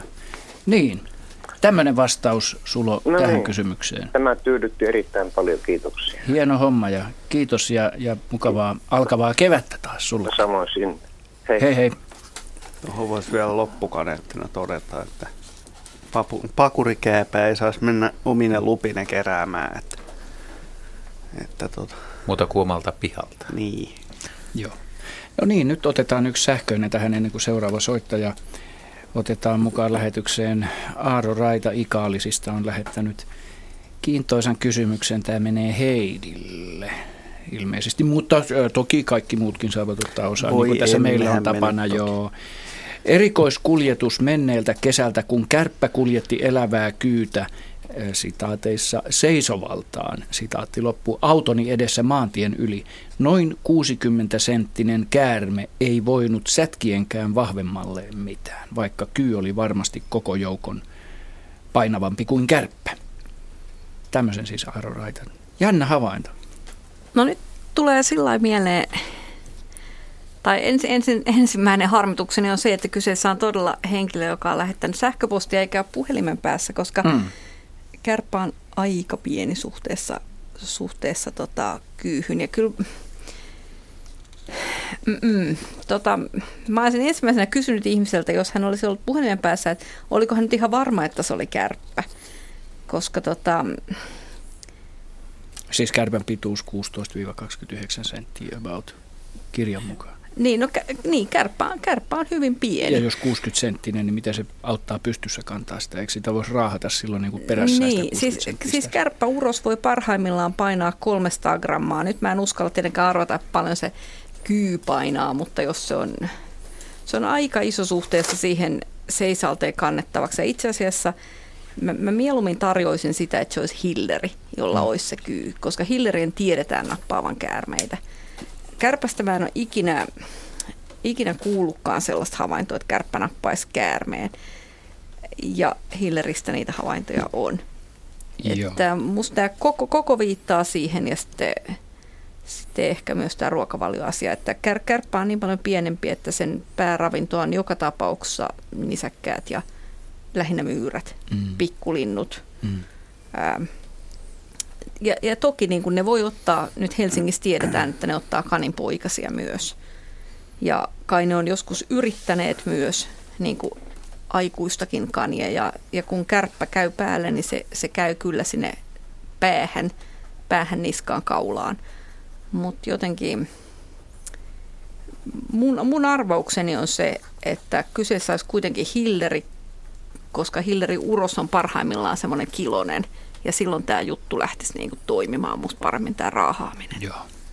Hyvä. Kerro no vielä niin. Hillerin tuntomerkit noin muuten. Niin. No Hillerillä on semmoinen hauska naamari, mitä kärpällä ei ole, että se on näistä meidän näitä eläimistä ainoa, ainoa, ainoa jolla on valkoista naamassa. Ja sillä tavalla helppo, helppo tunnistaa. Joo.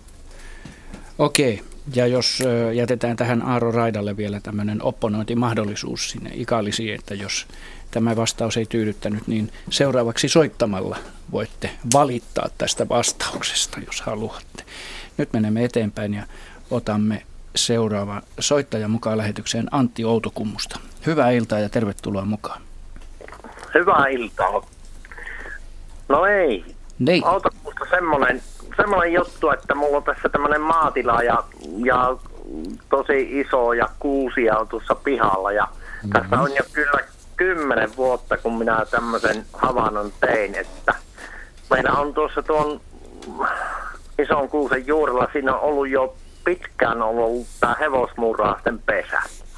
Ja sitten yhtenä kesänä minä huomasin, että siinä liikkuu semmoinen tikan tikaoloinen lintu, eli sillä oli semmoinen harmaa, harmaa selkä ja sen jälkeen rupesi löytymään siitä kuusen ympäriltä semmoisia ulosteita, missä oli näitä kiniinikuoria. Eli ihan niin kuin olisi ollut niitä, niitä hevosmuuraasten runkoja, että oliko joku tikkalaji tai joku sitten, joka niitä söi ja ulosti sitten siihen. Niitä oli tosi paljon siinä ympäri. Jaa, sanoit, että harmaa, Kyllä, harmaa selä. selkä siinä oli ja se liikkui niin kuin tikka siinä puussa. Joo, eli tuota, jos tarkentaa, niin todennäköisesti pääosa niska oli harmaa selkä oli jo vähän vihertävä. Joo, harmaa, harmaa pää tikasta on kyse tässä tapauksessa. Mm. Useimmiten ajattelin, että tarinaan – liitetään musta suurikokoinen tikka, eli palokärki, mutta jos tässä tapauksessa on ollut ei, kyseessä... Ei ollut, ei joo, joo. Ha, joo, joo, mutta useimmiten on. Use, useimmiten on, mutta nyt tästä, teillä on ollut käynyt siinä harmaa pää tikka, tikka syömässä muurahaisia, että kyllä se varmaan näin on asia. Joo, joo, mistä ihmettelin monesti, että mikä on tämä elukka, kun, kun se oli niitä muurahaisen jätöksiä, taikka niitä kuoria siinä ympärillä.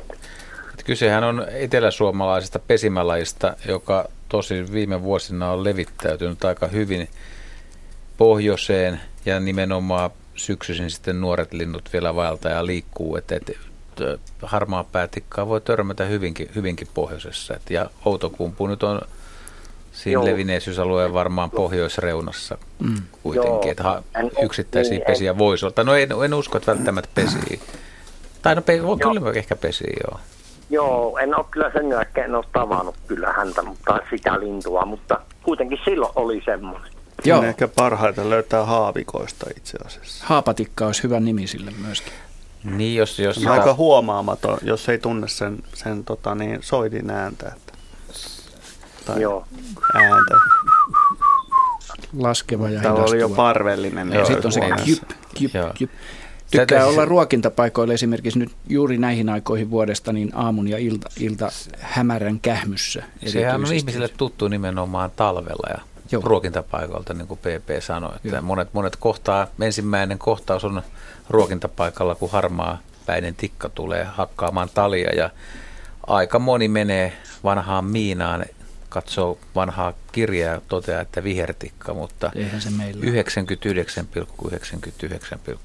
prosenttia Suomessa on tavattu kyllä vihertikka, mutta nämä on harmaa päätikkoja. Mm.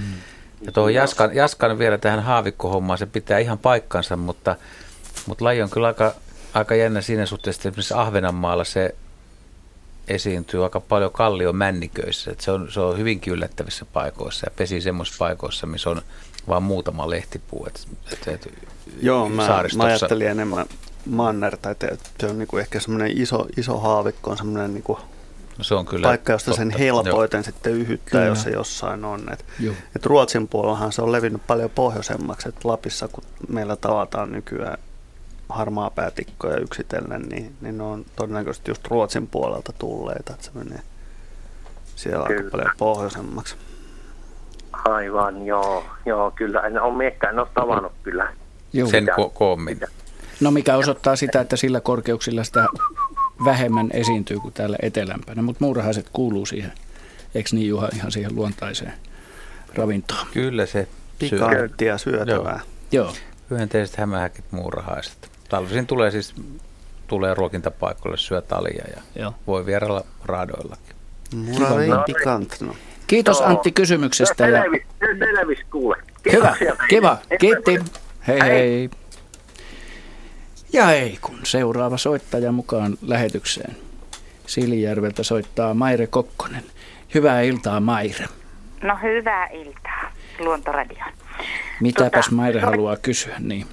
No tuota, en nyt, no tavallaan kysynkin, mulla ei ollut mahdollisuutta soittaa silloin, kun oli tämä Orava-ilta. Ja niin suuri tuota, orava vielä, Niin, niin, niin. tämä luontoradiossa orava Joo. Niin tuota, kun tämmöinen sattui tässä muutama, muutama vuosi keväällä, niin tota, kahtelin tuosta ikkunasta pihalle. Se oli aika varhain aamulla, että siinä hörpiskelin aamukahvia. Niin tuota, sitten mä katsoin, että mitä ihmettä se tuo orava puuhaa tuossa pihamalla. Ja sitten siellä on ulkona pöytä ja siinä oli noita lasten, lasten tekemiä virpovitsoja. Ja tuota, se oli ottanut siitä vitsan, semmoisen virpovitsan, ja yritti sillä epätoivoisesti aina äh, niin kuin tuota, tonne suuhunsa sitä tunkea. Ja minä katsoin, mitä ihmettä se tekee. Sitten huomattiin, että sillä oli hiiri tarttunut kiinni siihen ylähuuleen sillä oravalla. Ja se katkes, kun oli kuivia ne virpovitsat, se katkes, se otti toisen, toisella etukäpälällä ja taas yritti epätoivoisesti kaivella sitä ja olin niin, oltiin niin hämmästyneet, että edes kameraa tullut otettua. Ja sitten mä lähdin ovesta kahtoa, että no voinko minä edes auttaa, kun oli aika kesyjä on noin meidän oravat. Niin tuota, se sitten kuitenkin pelästyi ja lähti menemään siihen lähellä olevaan syrennipensaaseen. Ja tota, se hiiri oli edelleen kiinni siinä sen ylähuulesta. Ja en tiedä, miten se on se irrottanut. Mutta sitten kesällä sattui siitä muutaman ajan, muutaman päivän, viikon kuluttua, niin menin niitä rappuja alas sinne syrenipensaan juurille ja siitä naksutus alkoi kuulumaan. Ja katsoin, niin siinä se orava oli ja tämä ylähuuli oli sitten aivan tuota, niin siinä oli semmoinen iso ruskea ruupi. Et jossakin vaiheessa se oli irronnut se orava siitä. Ora, orava irrottoi se hiiren siitä. Niin. Aika mystinen, mystinen havainto. Siis hiiri tarttunut oravan ylähuuleen. Niin. Ja, ja se oli siinä se hiiri, se oli, tar- se oli semmoinen niin kotihiiren kun siinä sitten on kesälläkin ruokin noita talitiaisia ja keväällä sitten kun on poikaset, niillä jos on kylmää, että saavat poikaset ruokittua, niin siinä sitten käy näkyy siiretkin aina ruokailemassa. Niin se oli semmoinen pikkunen harmaa, olisiko kotihiire kokoinen oli ja se oli ihan käppyrässä siinä oravan huulessa. Tässä oli joku suuruuden hullu päästäinen mm. kuitenkin. Mm. No sitä en tiedä, en päässyt niin likiltä Oliko se, Oliko se, Oliko se se- hännä? Oliko se elossa? Oli, oli, oli, se oli elossa. Siis se oli niinku Jesus. Et siinä kävi niinku semmoinen... pureutunut oravaan ikään kuin Niin. puolustaakseen vai itseään? Niin, en tiedä, että missä tilanteessa se on tarttunut siihen oravan ylähuuleen, mutta tiukasti se siinä oli, ja tämä toinen yritti niillä kuivilla risuilla sitä, tai näillä virpovitsoilla. Mihin? Sitä kaivella. Joo, virpovitso, irti se on- ne, Mä ajattelin ne on että... kuivia, Mut, kun Joo. nehän ei ole vedessä. Mut ne ei etukäpälillä. pois. Etukäpälillä nimenomaan. Etukäpälällä otti aina sen vitsan ja sillä yritti kaivella, työnti sitä sinne ylähuulen alle, mutta kun se napsahti aina poikki, kun se oli kuiva. Kun nehän ei ole vedessä nämä virpovit. Joo. Niin. No johan oli. Luulisin, että tästä, sitä voisi niinku ihan niillä tassuillakin se nyhtää etutassulla irti. ottanut pois sitä? No, jos se oli jo kerran niin kiukkunen, että se pureutunut ylähuuleen, niin eikä sinne käpäliä enää tungeta väliin. Niin, niin en tiedä. Että kyllä se, niinku, tota, se oli ihan käppyrässä ja en, en tiedä, että mitenkä se on sitä irronnut ja muuten, mutta kyllä siinä voi sanoa, että tämmöisten pienten titaanien taistelu. Kumpi oli käynyt kumman kimppuun? Olisiko orava yrittänyt ottaa siitä Mä, lihaisaa? mä veikkaan, että se on Niin. päästä, päästäinen ja se päästäinen on suuruuden hulluuksissa yrittänyt syödä se orava. Jaska, nyt otetaan oikein hyvä asento ja Jaska, kuunnellaan, mitä Heidi vastaa. Joo, voidaan oikein rauhallisesti. nauttia tässä. tästä. Joo. Taidaanpa nostaa ihan polvenkin tuohon. Joo, no niin Heidi, me ollaan valmiina. Nyt on jalat kohti kattoa, joo. Ähm, i- ihmeellinen sattuma. Äh, ja jos se näytti hiireltä sillä että sillä oli ihan selvät korvat näköisellä ja pitkä häntä. Niin, tu- tuota en nyt ihan päässyt, aika, voin sanoa, että ihan tuommoisen niin metrin päähän päästiin kahtoon sitä, kun se, se orava lähti siitä, mutta niin en päässyt niin lähelle, että olisi voinut mennä auttamaan. Niin, no Että ei. En osaa nyt sanoa, että oliko se päästäinen vai oliko se sitten tämmöinen kotihiiri, mutta joku kuitenkin, että hiireksi me se katsottiin kyllä. Niin, no jyrsijöillä on kyllä tiukka se puremaote, että en mä sitä hetkeäkään epäile, että jos jyrsiä nappaa oravaa huulesta, niin kipeätä se varmasti tekee. Ja ehkä sitten jotenkin paniikissa ei uskalla edes päästää irti, kun, kun kyyti lähtee eteenpäin. Mutta mitä ihmettä on tapahtunut ja minkä takia, miksi orava, orava on saanut tota jyrsijän huuleensa, niin Joo, mieleen- jotain- Tämä pesarosvo käynyt, käynyt ehkä yrittämässä poikasia tai jotain ja emo on hyökännyt. Niin. Luonto on julmalla tavalla. Mutta käyttäähän, olle. niin käyttäähän oravat tota, esimerkiksi linnunpoikia pieninä. niin kyllä käyttää, ja esimerkiksi varmaan ro- nisäkkäiden poikasia, poikasia. Niin, jos- tä, jos- tässä mielessä, että jos orava on mennyt siihen, niin se on, se onkin saanut esimerkiksi juuri niin kuin Jaska sanoi, suuruuden hullun päästäisen hu, ylähuuleensa kiinni. On, ja epäilemättä naaras. Mutta mut miksei se saisi sitä irti etutassulla? Siis mi- Niin, en, en osaa vastata, miksei ole ottanut sitä etutassulla irti. Tai Ei Ehkä ole sitä ei uskalla venyttää, jos se eläin on kiinni siinä etuhuulessa tosi lujaa, niin ei uskalla venyttää. Sattuu. niin, niin. Niin. Mutta No, tota- tiukan paikan tulle vähän sattuu, mutta Jyrsi- pakkohan se on saada. Tuntuu ihan omituiselta. No epäilemättä se on se saanut Päästäinen irti. ylähuulessa. niin, nyt Tota on niin, hauska. jos Mut vielä siis yritetään- Epäilemättä se on saatu irti, koska myöhemmin sitten Maira Kokkonen on nähnyt tämän ää, ää, eläimen Ruvella joka on- olevan oravan. niin satuttanut huulensa. Rupinen orava. Joo, kun se on niin kesy sitten, että se syö pähkinöitä sitten kädestä, kun naksutteli, niin Jaa. tuli, sitten, tuli ottamaan aina niitä pähkinöitä sitten. Niin, Mutta no nyt se- sen kyllä se, mikä tunnistaa. tässä Oli, niin, se oli mystisintä, että kun yritti niillä ottaa aina niitä äh, vitsoja, millä niin kuin irrotella sitä. Mm. Et se, oli, se oli tosi mystisen näköistäkin kyllä. Ja vitsa katkesi. Niin, no kun ne oli kuivia. Niin. Niin, niin. Voi voi. No olisiko Tota- tuo auttanutkaan tästä tikulatökkiä, että Sanotaan näin, että jos mulla olisi rotta ylähuulessa, niin kyllä mä mieluiten sitä hakkaisin jollain kepillä, kun menisin vielä räpylöitä sotkemaan siihen.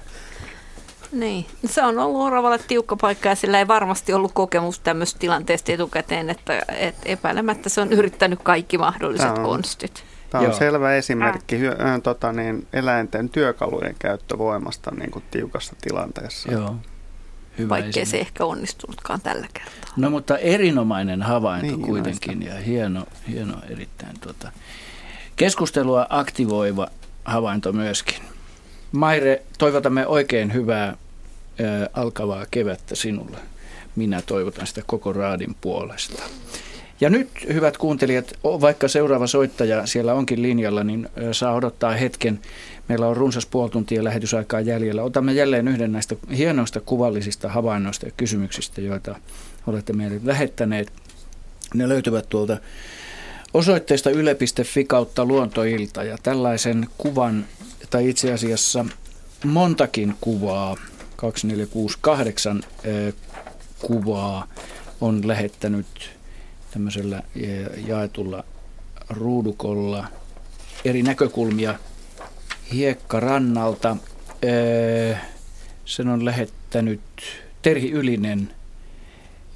Onko kenelläkään tietoa, miten tällainen luonnon ilmiö suluissa hiekkaa merenrannalla sulku kiinni on voinut syntyä? Se on kuvattu marraskuussa 2013 Hailuodossa ja kuvaajana on Terhi Ylinen itse. Kiinnostaisi todella tietää, sanoo Terhi, Terhi Mattila on ottanut siis kuvan. Hetkinen, terveisin Terhi, Terhi, Heli Mattila, kuvan on ottanut Terhi Ylinen. Näin se menee siis.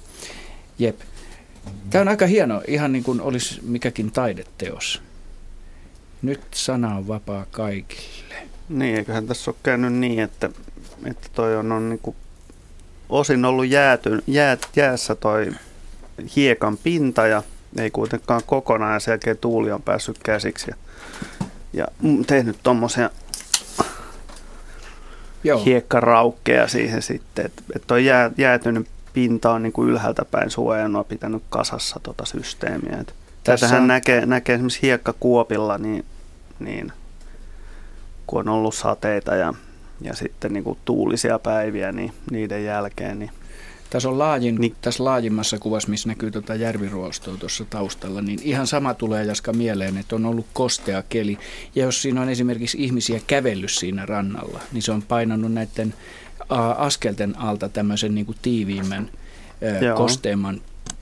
Jäljen siihen maahan. Ja sitten kun on tullut pakkanen ja, ja tuulta, tai on tullut kuivempi keli, vähän pakastanut, niin sitten tuuli on päässyt sitä löysempänä olevaa maa-aineesta siirtelemään. Ja Joo, tuossahan nä- näkyykin, että osa niistä systeemeistä on romahtanut tuonne. Joo. Hiekkakuopilla näkee semmoisia semmosia tapauksia, missä niin kuin pienet kivet on tavallaan sateelta suojannut allapuolella ole- olevaa hiekkaa, jota Joo. tuuli on sitten taas pyörittänyt samanlaisiksi. Ja siinä se kivi niin kuin on estänyt sen systeemin romahtamisen pikkusateella.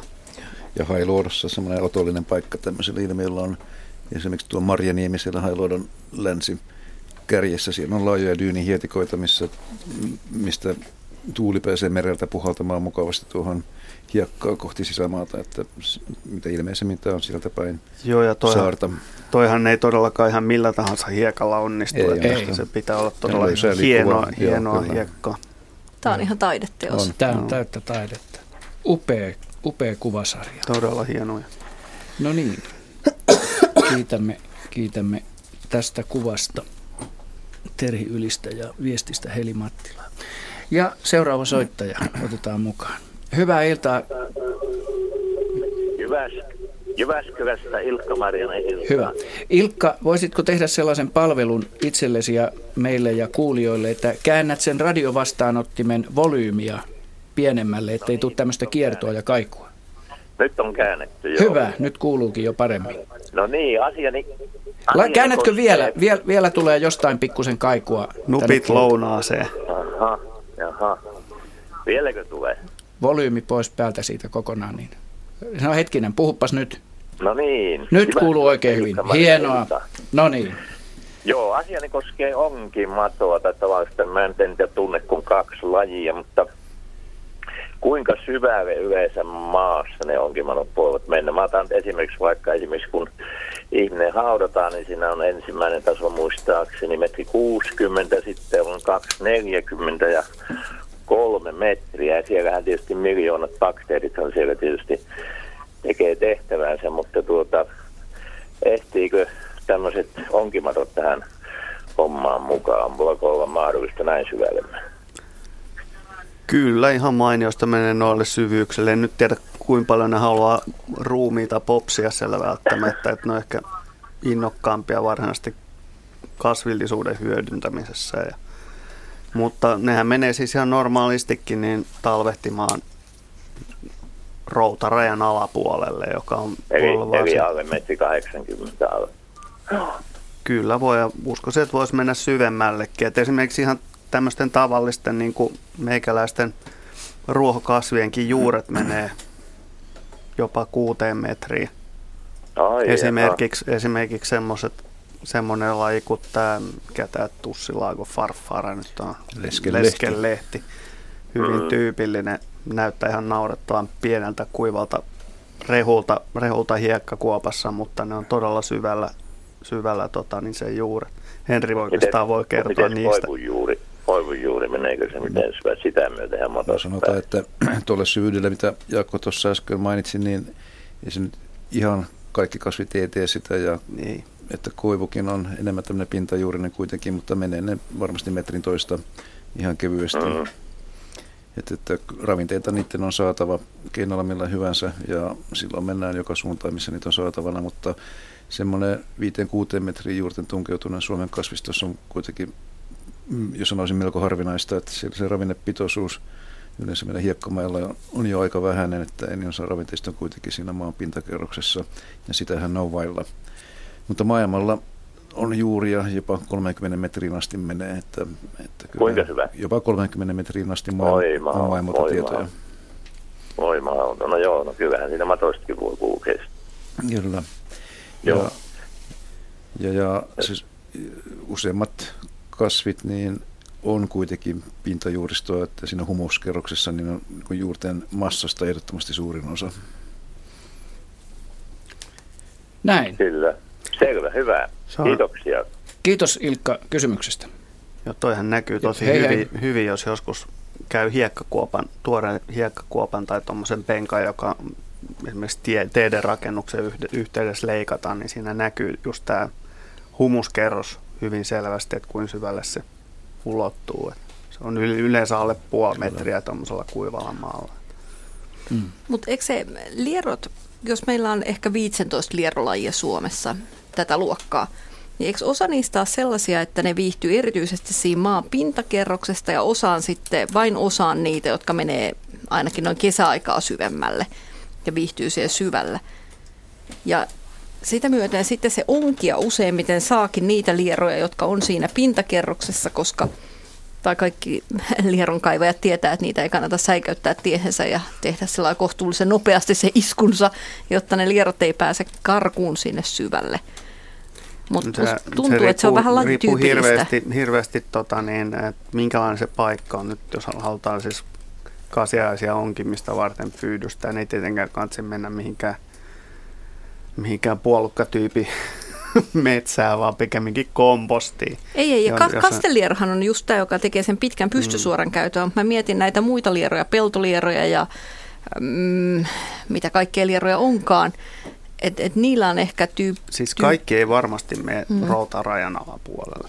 mut- Mutta jos nyt tost, juuri tuosta niin kuin onkilierosta oli puhetta Niin. ka, kasiaisesta, niin, niin sehän tosiaan menee hyvin syvälle. Että Onko kasiainen nykyinen virallinen nimi? en minä En mä tiedä, musta onkiliero on eri kuin kasteliero. Kasteliero on se, joka voi kasvaa jopa 30 senttiseksi. Onkiliero on joku niistä pienemmistä lajeista, mutta niitä on niin Tässä pitäisi nyt montaa erilaista, jotka vai, vaivaisesti, huudet. vaivaisesti sukasistaan ja sitten, sitten sen satulan paikasta kai erotetaan. Joo. No niin. Menemme eteenpäin, otamme seuraavan soittajan mukaan. Kyllikki Rantala Hyvinkäältä. Hyvää iltaa ja tervetuloa mukaan Luontoilta lähetykseen. Kiitos, kiitos. Mitäs haluat kysyä? Joo, mulla on tämmöinen mökiltä viime kesältä, kesältä tämmöinen hassu juttu, kun siellä oli äh, siipirikkolokki, joka oli viime kesän poikue. Ja, ja tuota niin, sillä toisessa siivessä törrötti sulka ja niin, että se esti sen siiven leviä, leviämisen. Eli, eli raukka ei päässyt sitten lentämään, mutta kuin ihan, ihan tuota, sillai, lähellä sitä järven pintaa ja näin edelleen. Niin sitä siipirikkoa sitten hoiti saman poikueen sisko tai veli lähes koko kesän, että sitä äitiä ei näkynyt ainakaan sitten loppukesästä ollenkaan siinä mukana. Ja, ja näki, että se oli samasta poikuesta, koska se väri oli semmoinen, niin kuin nyt, niin kuin nyt on tämmöisellä, joka samana kesänä on syntynyt tämmöinen harmahtava, ei mikään semmoinen valkoinen.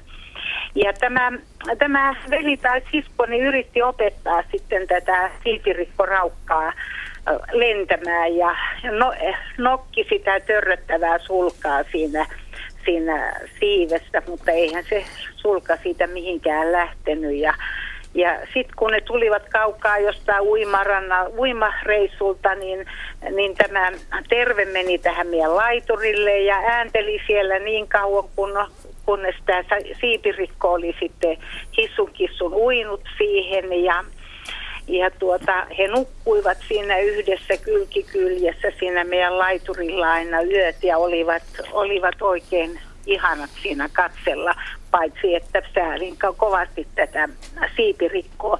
Niin onko, onko tuota niin tavallista, että tämmöinen sisko tai veli hoitaa lintuja Sa- tämmöisiä siipirikkoja. Hyvä kysymys. Saanko kylläkin, tuosta mulla ei käynyt vielä tarkkaan selville, että mihin perustat tämän havainnon hoitamisesta. Kerroit vaan, että se nyppi sitä, sitä törröttävää sulkaa. Ja oli sen kanssa siinä ilmeisesti lenteli ja tuli Joo, sen luokse. Mutta, oli, mutta, oli sen kanssa. Ruokkiko se? Niin, ruokkiko se Älkää nyt rikkoko idyllistä tunnelmaa. Ei, ei voi tehdä lisäkysymyksiä, jotta saadaan vastattua tähän. Joo. No Juha, siinä, tehdään siinä tämä oli tieteellisesti. Siinä, siinä oli siinä, tuota, siinä laiturin vieressä jotain, jotain äh, siinä, siinä maassa jonkun, jonkun puitten tai niin kuin veneen, veneen luona niin jotain, jotain, jota he, jotain ne söivät siinä molemmat. Ja sitten kun minä vein sinne noita leivänpalasia, niin kyllä ne sitten molemmat sitä sitten mm. niin kuin söivät. Ja, ja tuota, kyllä he olivat hyvin niin kuin paljon yhdessä, että, että ja ei ainakaan voinut olla sitten tämä hoitaja ja tämä äiti, koska se väri oli aivan samaa. Niin yhdessä ne epäilemättä on ollut, jos ne on ollut täsmälleen samankokoisia ja saman poikueen. Joo, ja sitten Jäseniä. joskus mä näin, että tämä, tämä hoitaja meni semmoisen täyskasvusen luo silloin keskikesällä, kun siinä vielä se niin sanottu äiti oli paikalla ja, ja tuntui komentavan sitä, sillä nokka meni ylös alas, ylös alas ja, ja tuota, äänteli tälle, tälle täyskasvuselle ja ja siinä ne olivat sitten ihan tuonne syyskuun loppuun saakka, kunnes sitten tämä siipirikko hävisi, niin sen jälkeen sitten hävisi sitten tämä hoitajakin. Ja äiti oli mennyt jo ajat sitten ties minne. Juha Laaksonen kertoo nyt totuuden, koko totuuden ja vain totuuden tästä asiasta. Kerro, kerrotaanko, kerrotaanko, kerrotaanko se sisä- lasten versio vai todennäköinen? Älä riko hu- illuusiota. Niin, no. Se nyt riippuu siitä, että haluatko tieteellisen vai taiteellisen vaikutelman luoda tästä. Tämä oli niin kaunis tarina, että mä en haluaisi murtaa tätä yhtään, mutta siis todennäköisesti kyse on kahdesta kalalokin poikasesta, joista, ja joiden Nemo on sitten jossain vaiheessa kadonnut. Ja jos kaksi kalalokin poikasta on ilman Nemoa, niin kyllä ne tukee tietysti vähän toisiaan. Ainakin ovat yhdessä, kuten Kyllä. tarinassa Ja kerrotaan. tiukan paikan tullen sitten niin ruuasta kyllä kamppaillaan aika lailla. Siihen ota kantaa, että miten tämä siipi on mennyt tai onko se ollut poikki tai mitä siinä on tapahtunut, mutta mahdollisuuksiahan on monia. Ja jos ihmiset haluaa tulkita ja kuvata tämän tarinan näin, että, että toinen poikainen auttaa toista, niin musta siihen, siihen ehkä saa tukeutua sitten, että se on näin, mutta Tuossa mä olen Juha täysin samaa mieltä sun kanssa. Yleensä eläinmaailmassa meno on aika, aika tiukkaa ja ravinnosta kamppaillaan ja ravin, ravinto paljon säätelee, mutta siis esimerkiksi jos on kylmät työt ja noustaan kivelle yöpymään tai johonkin, niin poikasta nukkuu vierekkää tälle ja se voi tulkita sitten, että auttaako vai ollaanko kavereita ja silleen. Auttamistahan se kaveruuskin on. Mm. Mm. Mutta ei, ei, ei linnunpoikaset toisiaan kyllä ruoki yleensä. Esimerkiksi, että jos ajatellaan sillä tavalla, että toisella on hätä, niin toinen hakee ruokaa ja tuo, että syöpä tästä. Että... Ja pikemminkin ne lusikoi naamarinsa se heikomman Itse. kaverinsa. Joo, toi oli aika raaka. Niin, se olikin Jaakko, Jaakko on raaka. Jaakko on tänään raalla tuulella. Joo. Tässä rupeaa pikkuhiljaa nälkä tulemaan. Ja, ja sitten kun se tämä, tämä siipirikko poikainen on hävinnyt, niin te ette ehkä halua kuulla, mihin se on joutunut. Se, se no var... kyllä mä vois, voisin haluta.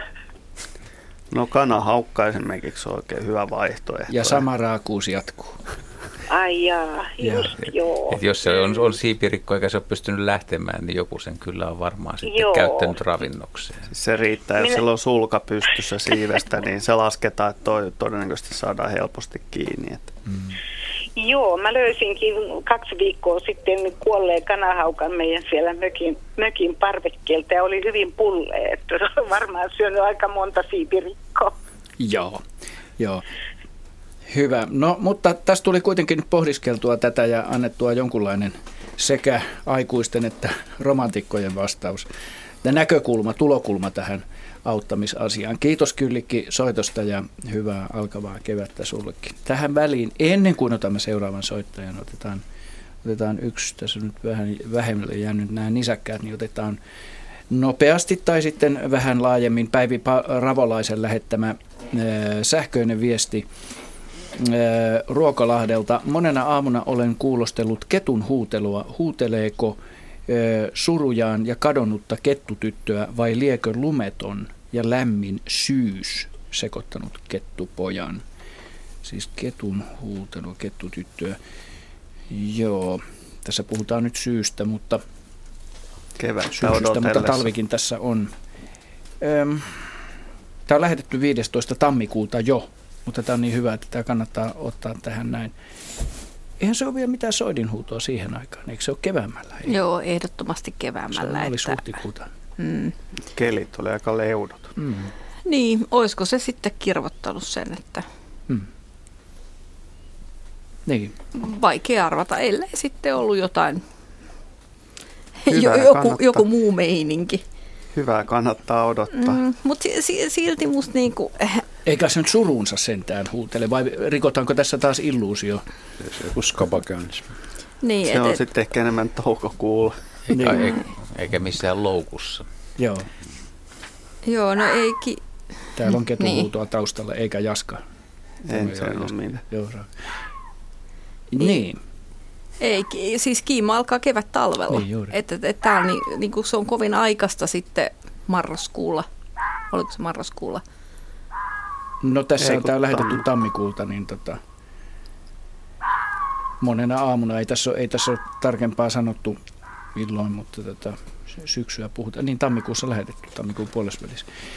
Mutta no, voihan, voihan olla niinkin, voi. että nuoret yksilöt voi kokeilla voi toki aloittaa huutelee. huutelee joo. Esi- Kyllä vuoden vaihteen jälkeen voi alkaa huutelemaan, mutta toki, toki se, on, se on eteläistä. Että... Niin.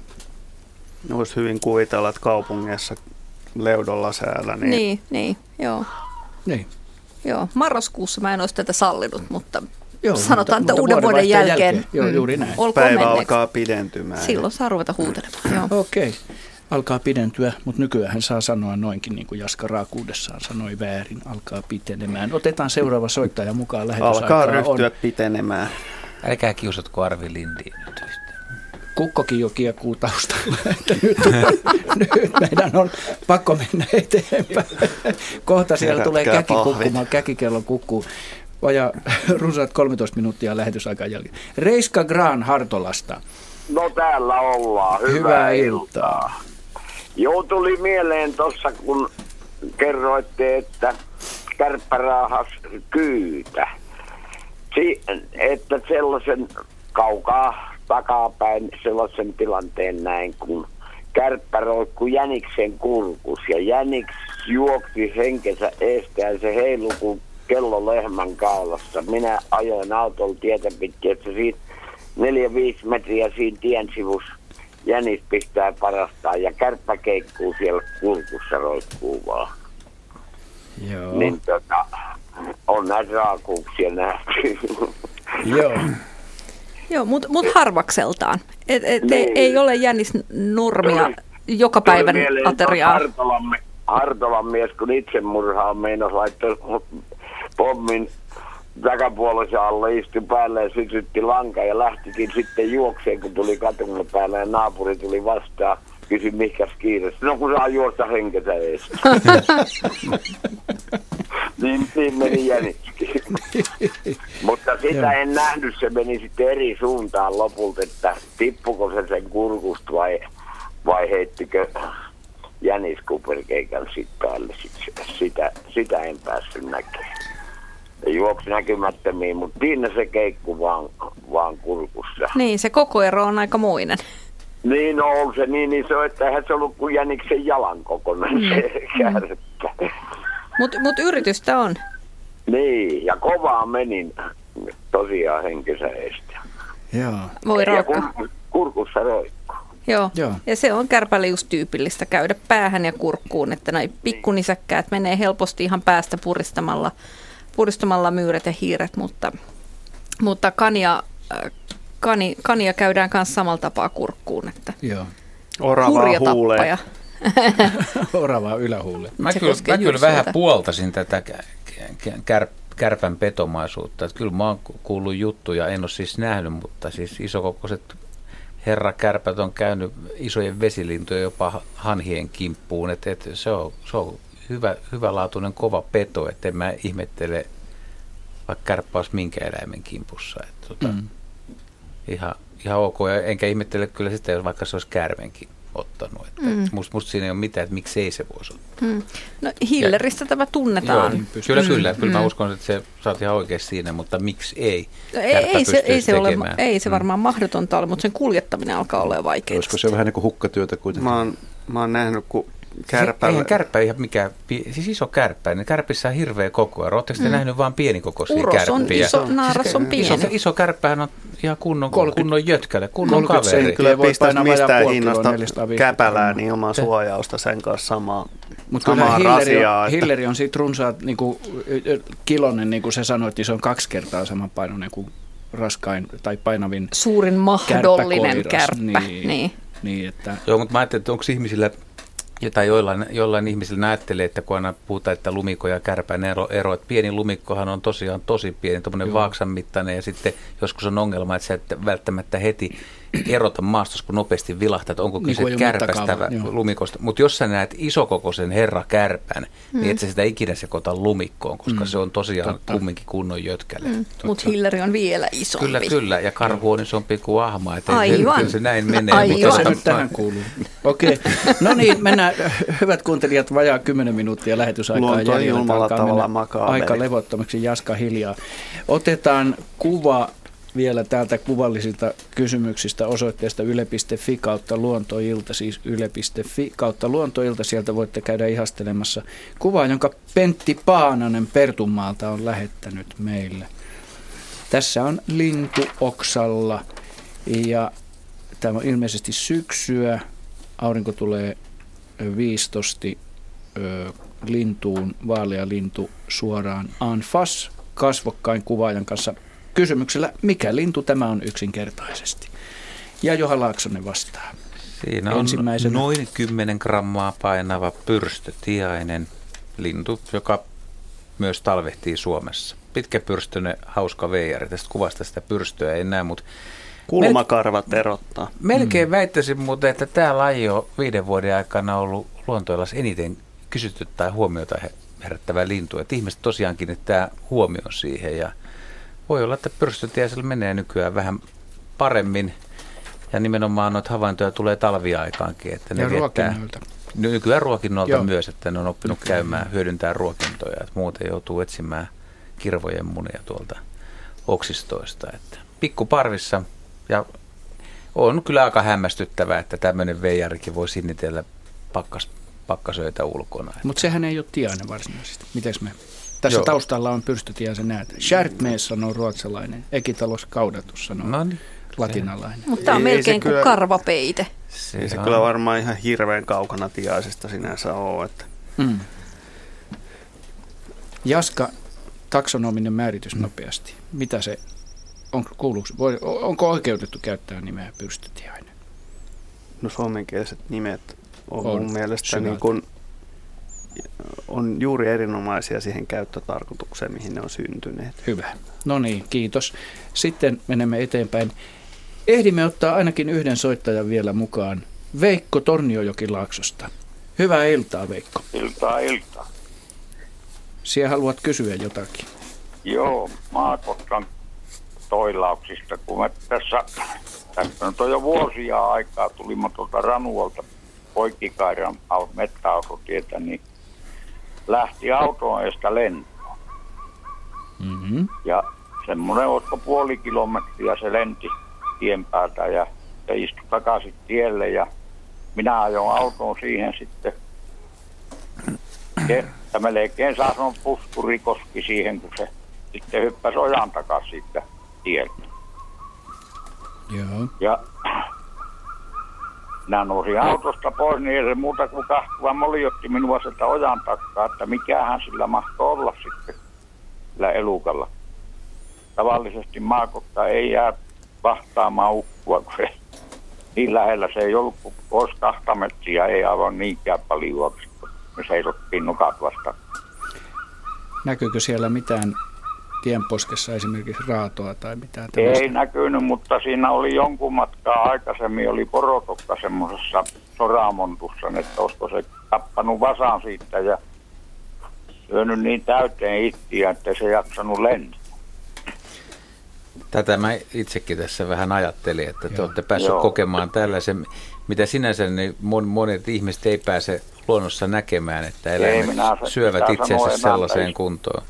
No, emäntä istui mm. tuota toisella puolella siinä autossa vänkäri pelkäjän paikalla ja Joo, vänkärin Minä sille sanoin, että kun ei pitäisi, olla- sitä kamera pitäisi olla aina matkassa, että tätä ei usko kukaan, kun minä kerron tämä asia, Niin. että niin lähelle pääsee. Joo. Niinpä, niinpä. Mä luulen, Minkäs- että tässä olisi kuitenkin se luonnollisin selitys, olisi, vaikka se on vähän yllättävää, että nyt on ollut Maakotkalla aika hyvä apa ja tietysti Joo. Se on siinä ahvenut sopivasti ja on mennyt vähän ylikin ja ei Mm. ole hirveästi lento, lentotunnelmia tai haluja. Ja voi olla, että Joo. suorastaan ei pysty kunnolla lentämään, että sekin on se, oli, se mahdollista. oli just, että ne oli ke, semmoinen kevät, kesä, ollut kesäkuun loppupuolta, niin että ne vasat oli vielä melko pieniä, että se tietenkin vasan tappoi sieltä ja Oliko tämä, minkä värinen tämä yksilö alapuolelta, kun se lensi? Meinaan, että minkä minä- ikäinen se oli. minä en uskalla sitä väriä mennä sanomaan, minä en sitä siihen, siihen väriin niin kiinnostanut. Minä Jaska hakee sitä, että onko sillä valkoisia laikkuja Isot. siiven alapinnalla, isot vaaleat laikut tai Koska silloin se olisi semmoista? nuori lintu ja tämä on vielä silloin paljon todennäköisempää, että ne menee möhlimään. Joo. Ai, ai, ai nuori ahmii. Mm. No, Mä Sa- saalistustaito on mitä on, niin pitää syödä silloin kun onnistuu. Niin. Joo. Mä emännälle tuota sanoin, että jos mulla olisi kinttää tullut matkassa, niin minä olisin ottanut koivista kiinni ja kahtonut, mitä se on syönyt. Oho, oho. Vai paljaan käsi ei oikein uskalla mennä siihen. Ei siinä voi kääntyä tilanne hyvinkin epämiellyttäväksi. Joo, se, se on varmaan, että se on sen verran isot koparat, niin että se Joo, ja siitä tulee sairaalakeikka, jos ne saa ottaa. Kyllä. Mielenkiintoinen havainto, kyllä. On se ja se, sitä ei pääse, minäkin olen jo kohta 80 vanha äijä, niin ensimmäisen kerran eläessä niin läheltä. Minä olen kyllä nähnyt maakotkia, mutta ei Joo. niin läheltä kuin se. No se on taatusti ainutlaatuinen kokemus. Se on varmasti, että sitä ei moni, moni muukaan ole päässyt niin läheltä näkemään luonnossa. Tietenkin, Eikö, muuten minä- ollutkin aika kivan näköisen, käyvän näköinen mulkasu, kun se katto? Joo, kyllä. Joo. Kiitos Veikko soitosta ja, ja tota, hyvää talven jatkoa ja alkukevättä sinne Tornionjokilaaksoon. Lyhyesti, niin tästä tämmöinen juttuhan oli kerran siis Suomen suurimmassa päivälehdessä, missä oli ihan lyhyt otsikko, että, tota, että maakotka käveli vastaan tämmöisellä metsäautotiellä ja sillä tarinalla oli vielä vähän traagise, traaginenkin puoli, että erää, muistaakseni Metsurin koira oli, oli karannut tai hän oli päästänyt sen vapaaksi, kun hän oli tehnyt töitä ja koira ei ollut tullut koskaan takaisin, mutta seuraavana päivänä, kun tämä mies oli mennyt etsimään koiran, oli maakotka kävellyt vastaan ja kotkan suupielessä oli koiran karvoja. Ja tämä tarina on tosi siis. Joo, ja raatokin löytyi myöhemmin. Joo. Kotka ei lentänyt. Joo, se... ja koiria ei pitäisi päästää vapaaksi. Joo. No niin, hyvät kuuntelijat, kiitämme. Meillä alkaa lähetys tässä lähestyä loppuaan. Kiitämme aktiivisuudesta. Tänään on tullut erittäin paljon soittoja, mielenkiintoisia havaintoja, kivoja kysymyksiä. Pahoittelen, että sähköisesti emme ehtineet käsitellä niin paljon kuin, kuin joskus parhaimpina aikoina, mutta tämmöistä tämä on. Kiitämme myöskin raatilaisia. Otetaan tähän loppuun vielä, vielä yksi havainto, joka on sähköisesti tullut. Sen on lähettänyt Maarit Laukka ja viesti on mukava. Se on tällainen. Heippa, nyt on taas niin hauska tietoa jakava ohjelma meneillään. Hauskoja tarinoita. Mulla olisi yksi hassu juttu. Tuossa joitakin vuosia sitten syksyllä jo lämmitysaikaan suluissa aamulla huomasin pärekkorin takana hervottoman keon koiran ruokaa. No sitten töihin lähtiessäni otin työsalkkuni hyllyltä verhon takaa. Oletteko koskaan tunteneet itseänne hulluksi? Hän kysyy. Salkku oli täynnä koiran ruokaa. No arvattavasti kyseessä hiiret. Mutta aika erikoinen juttu, en ole ikinä vastaavaa nähnyt. Ajatelkaa, jos olisin tai en olisi huomannut salkun tilaa ennen asiakkaisiin menoa. Myöhemmin löytyi myös keittiön sokkelin työpöytien alta samaa tavaraa. Näin siis Maarit Laukka. Olisiko tämä mahtanut olla metsähiiri? On varmaan joo. Kamalasti tehnyt töitä ja toinen nyt sitten meni ja laukun tyhjensi tämän niin, jälkeen. Mm. Niin, sinänsä erinomaisen Varastot mennyt hukkaan. Täällä. Joo. Mitä no niin. koirat on tehnyt? kuolleet nälkään. No niin, kuten sanoin, seuraava lähetys luontoilta kuullaan 12. maaliskuuta jälleen samaan aikaan 18.03. Toivotan erittäin mukavaa alkavaa kevättä kuuntelijoille ja raatilaisille. Hei hei!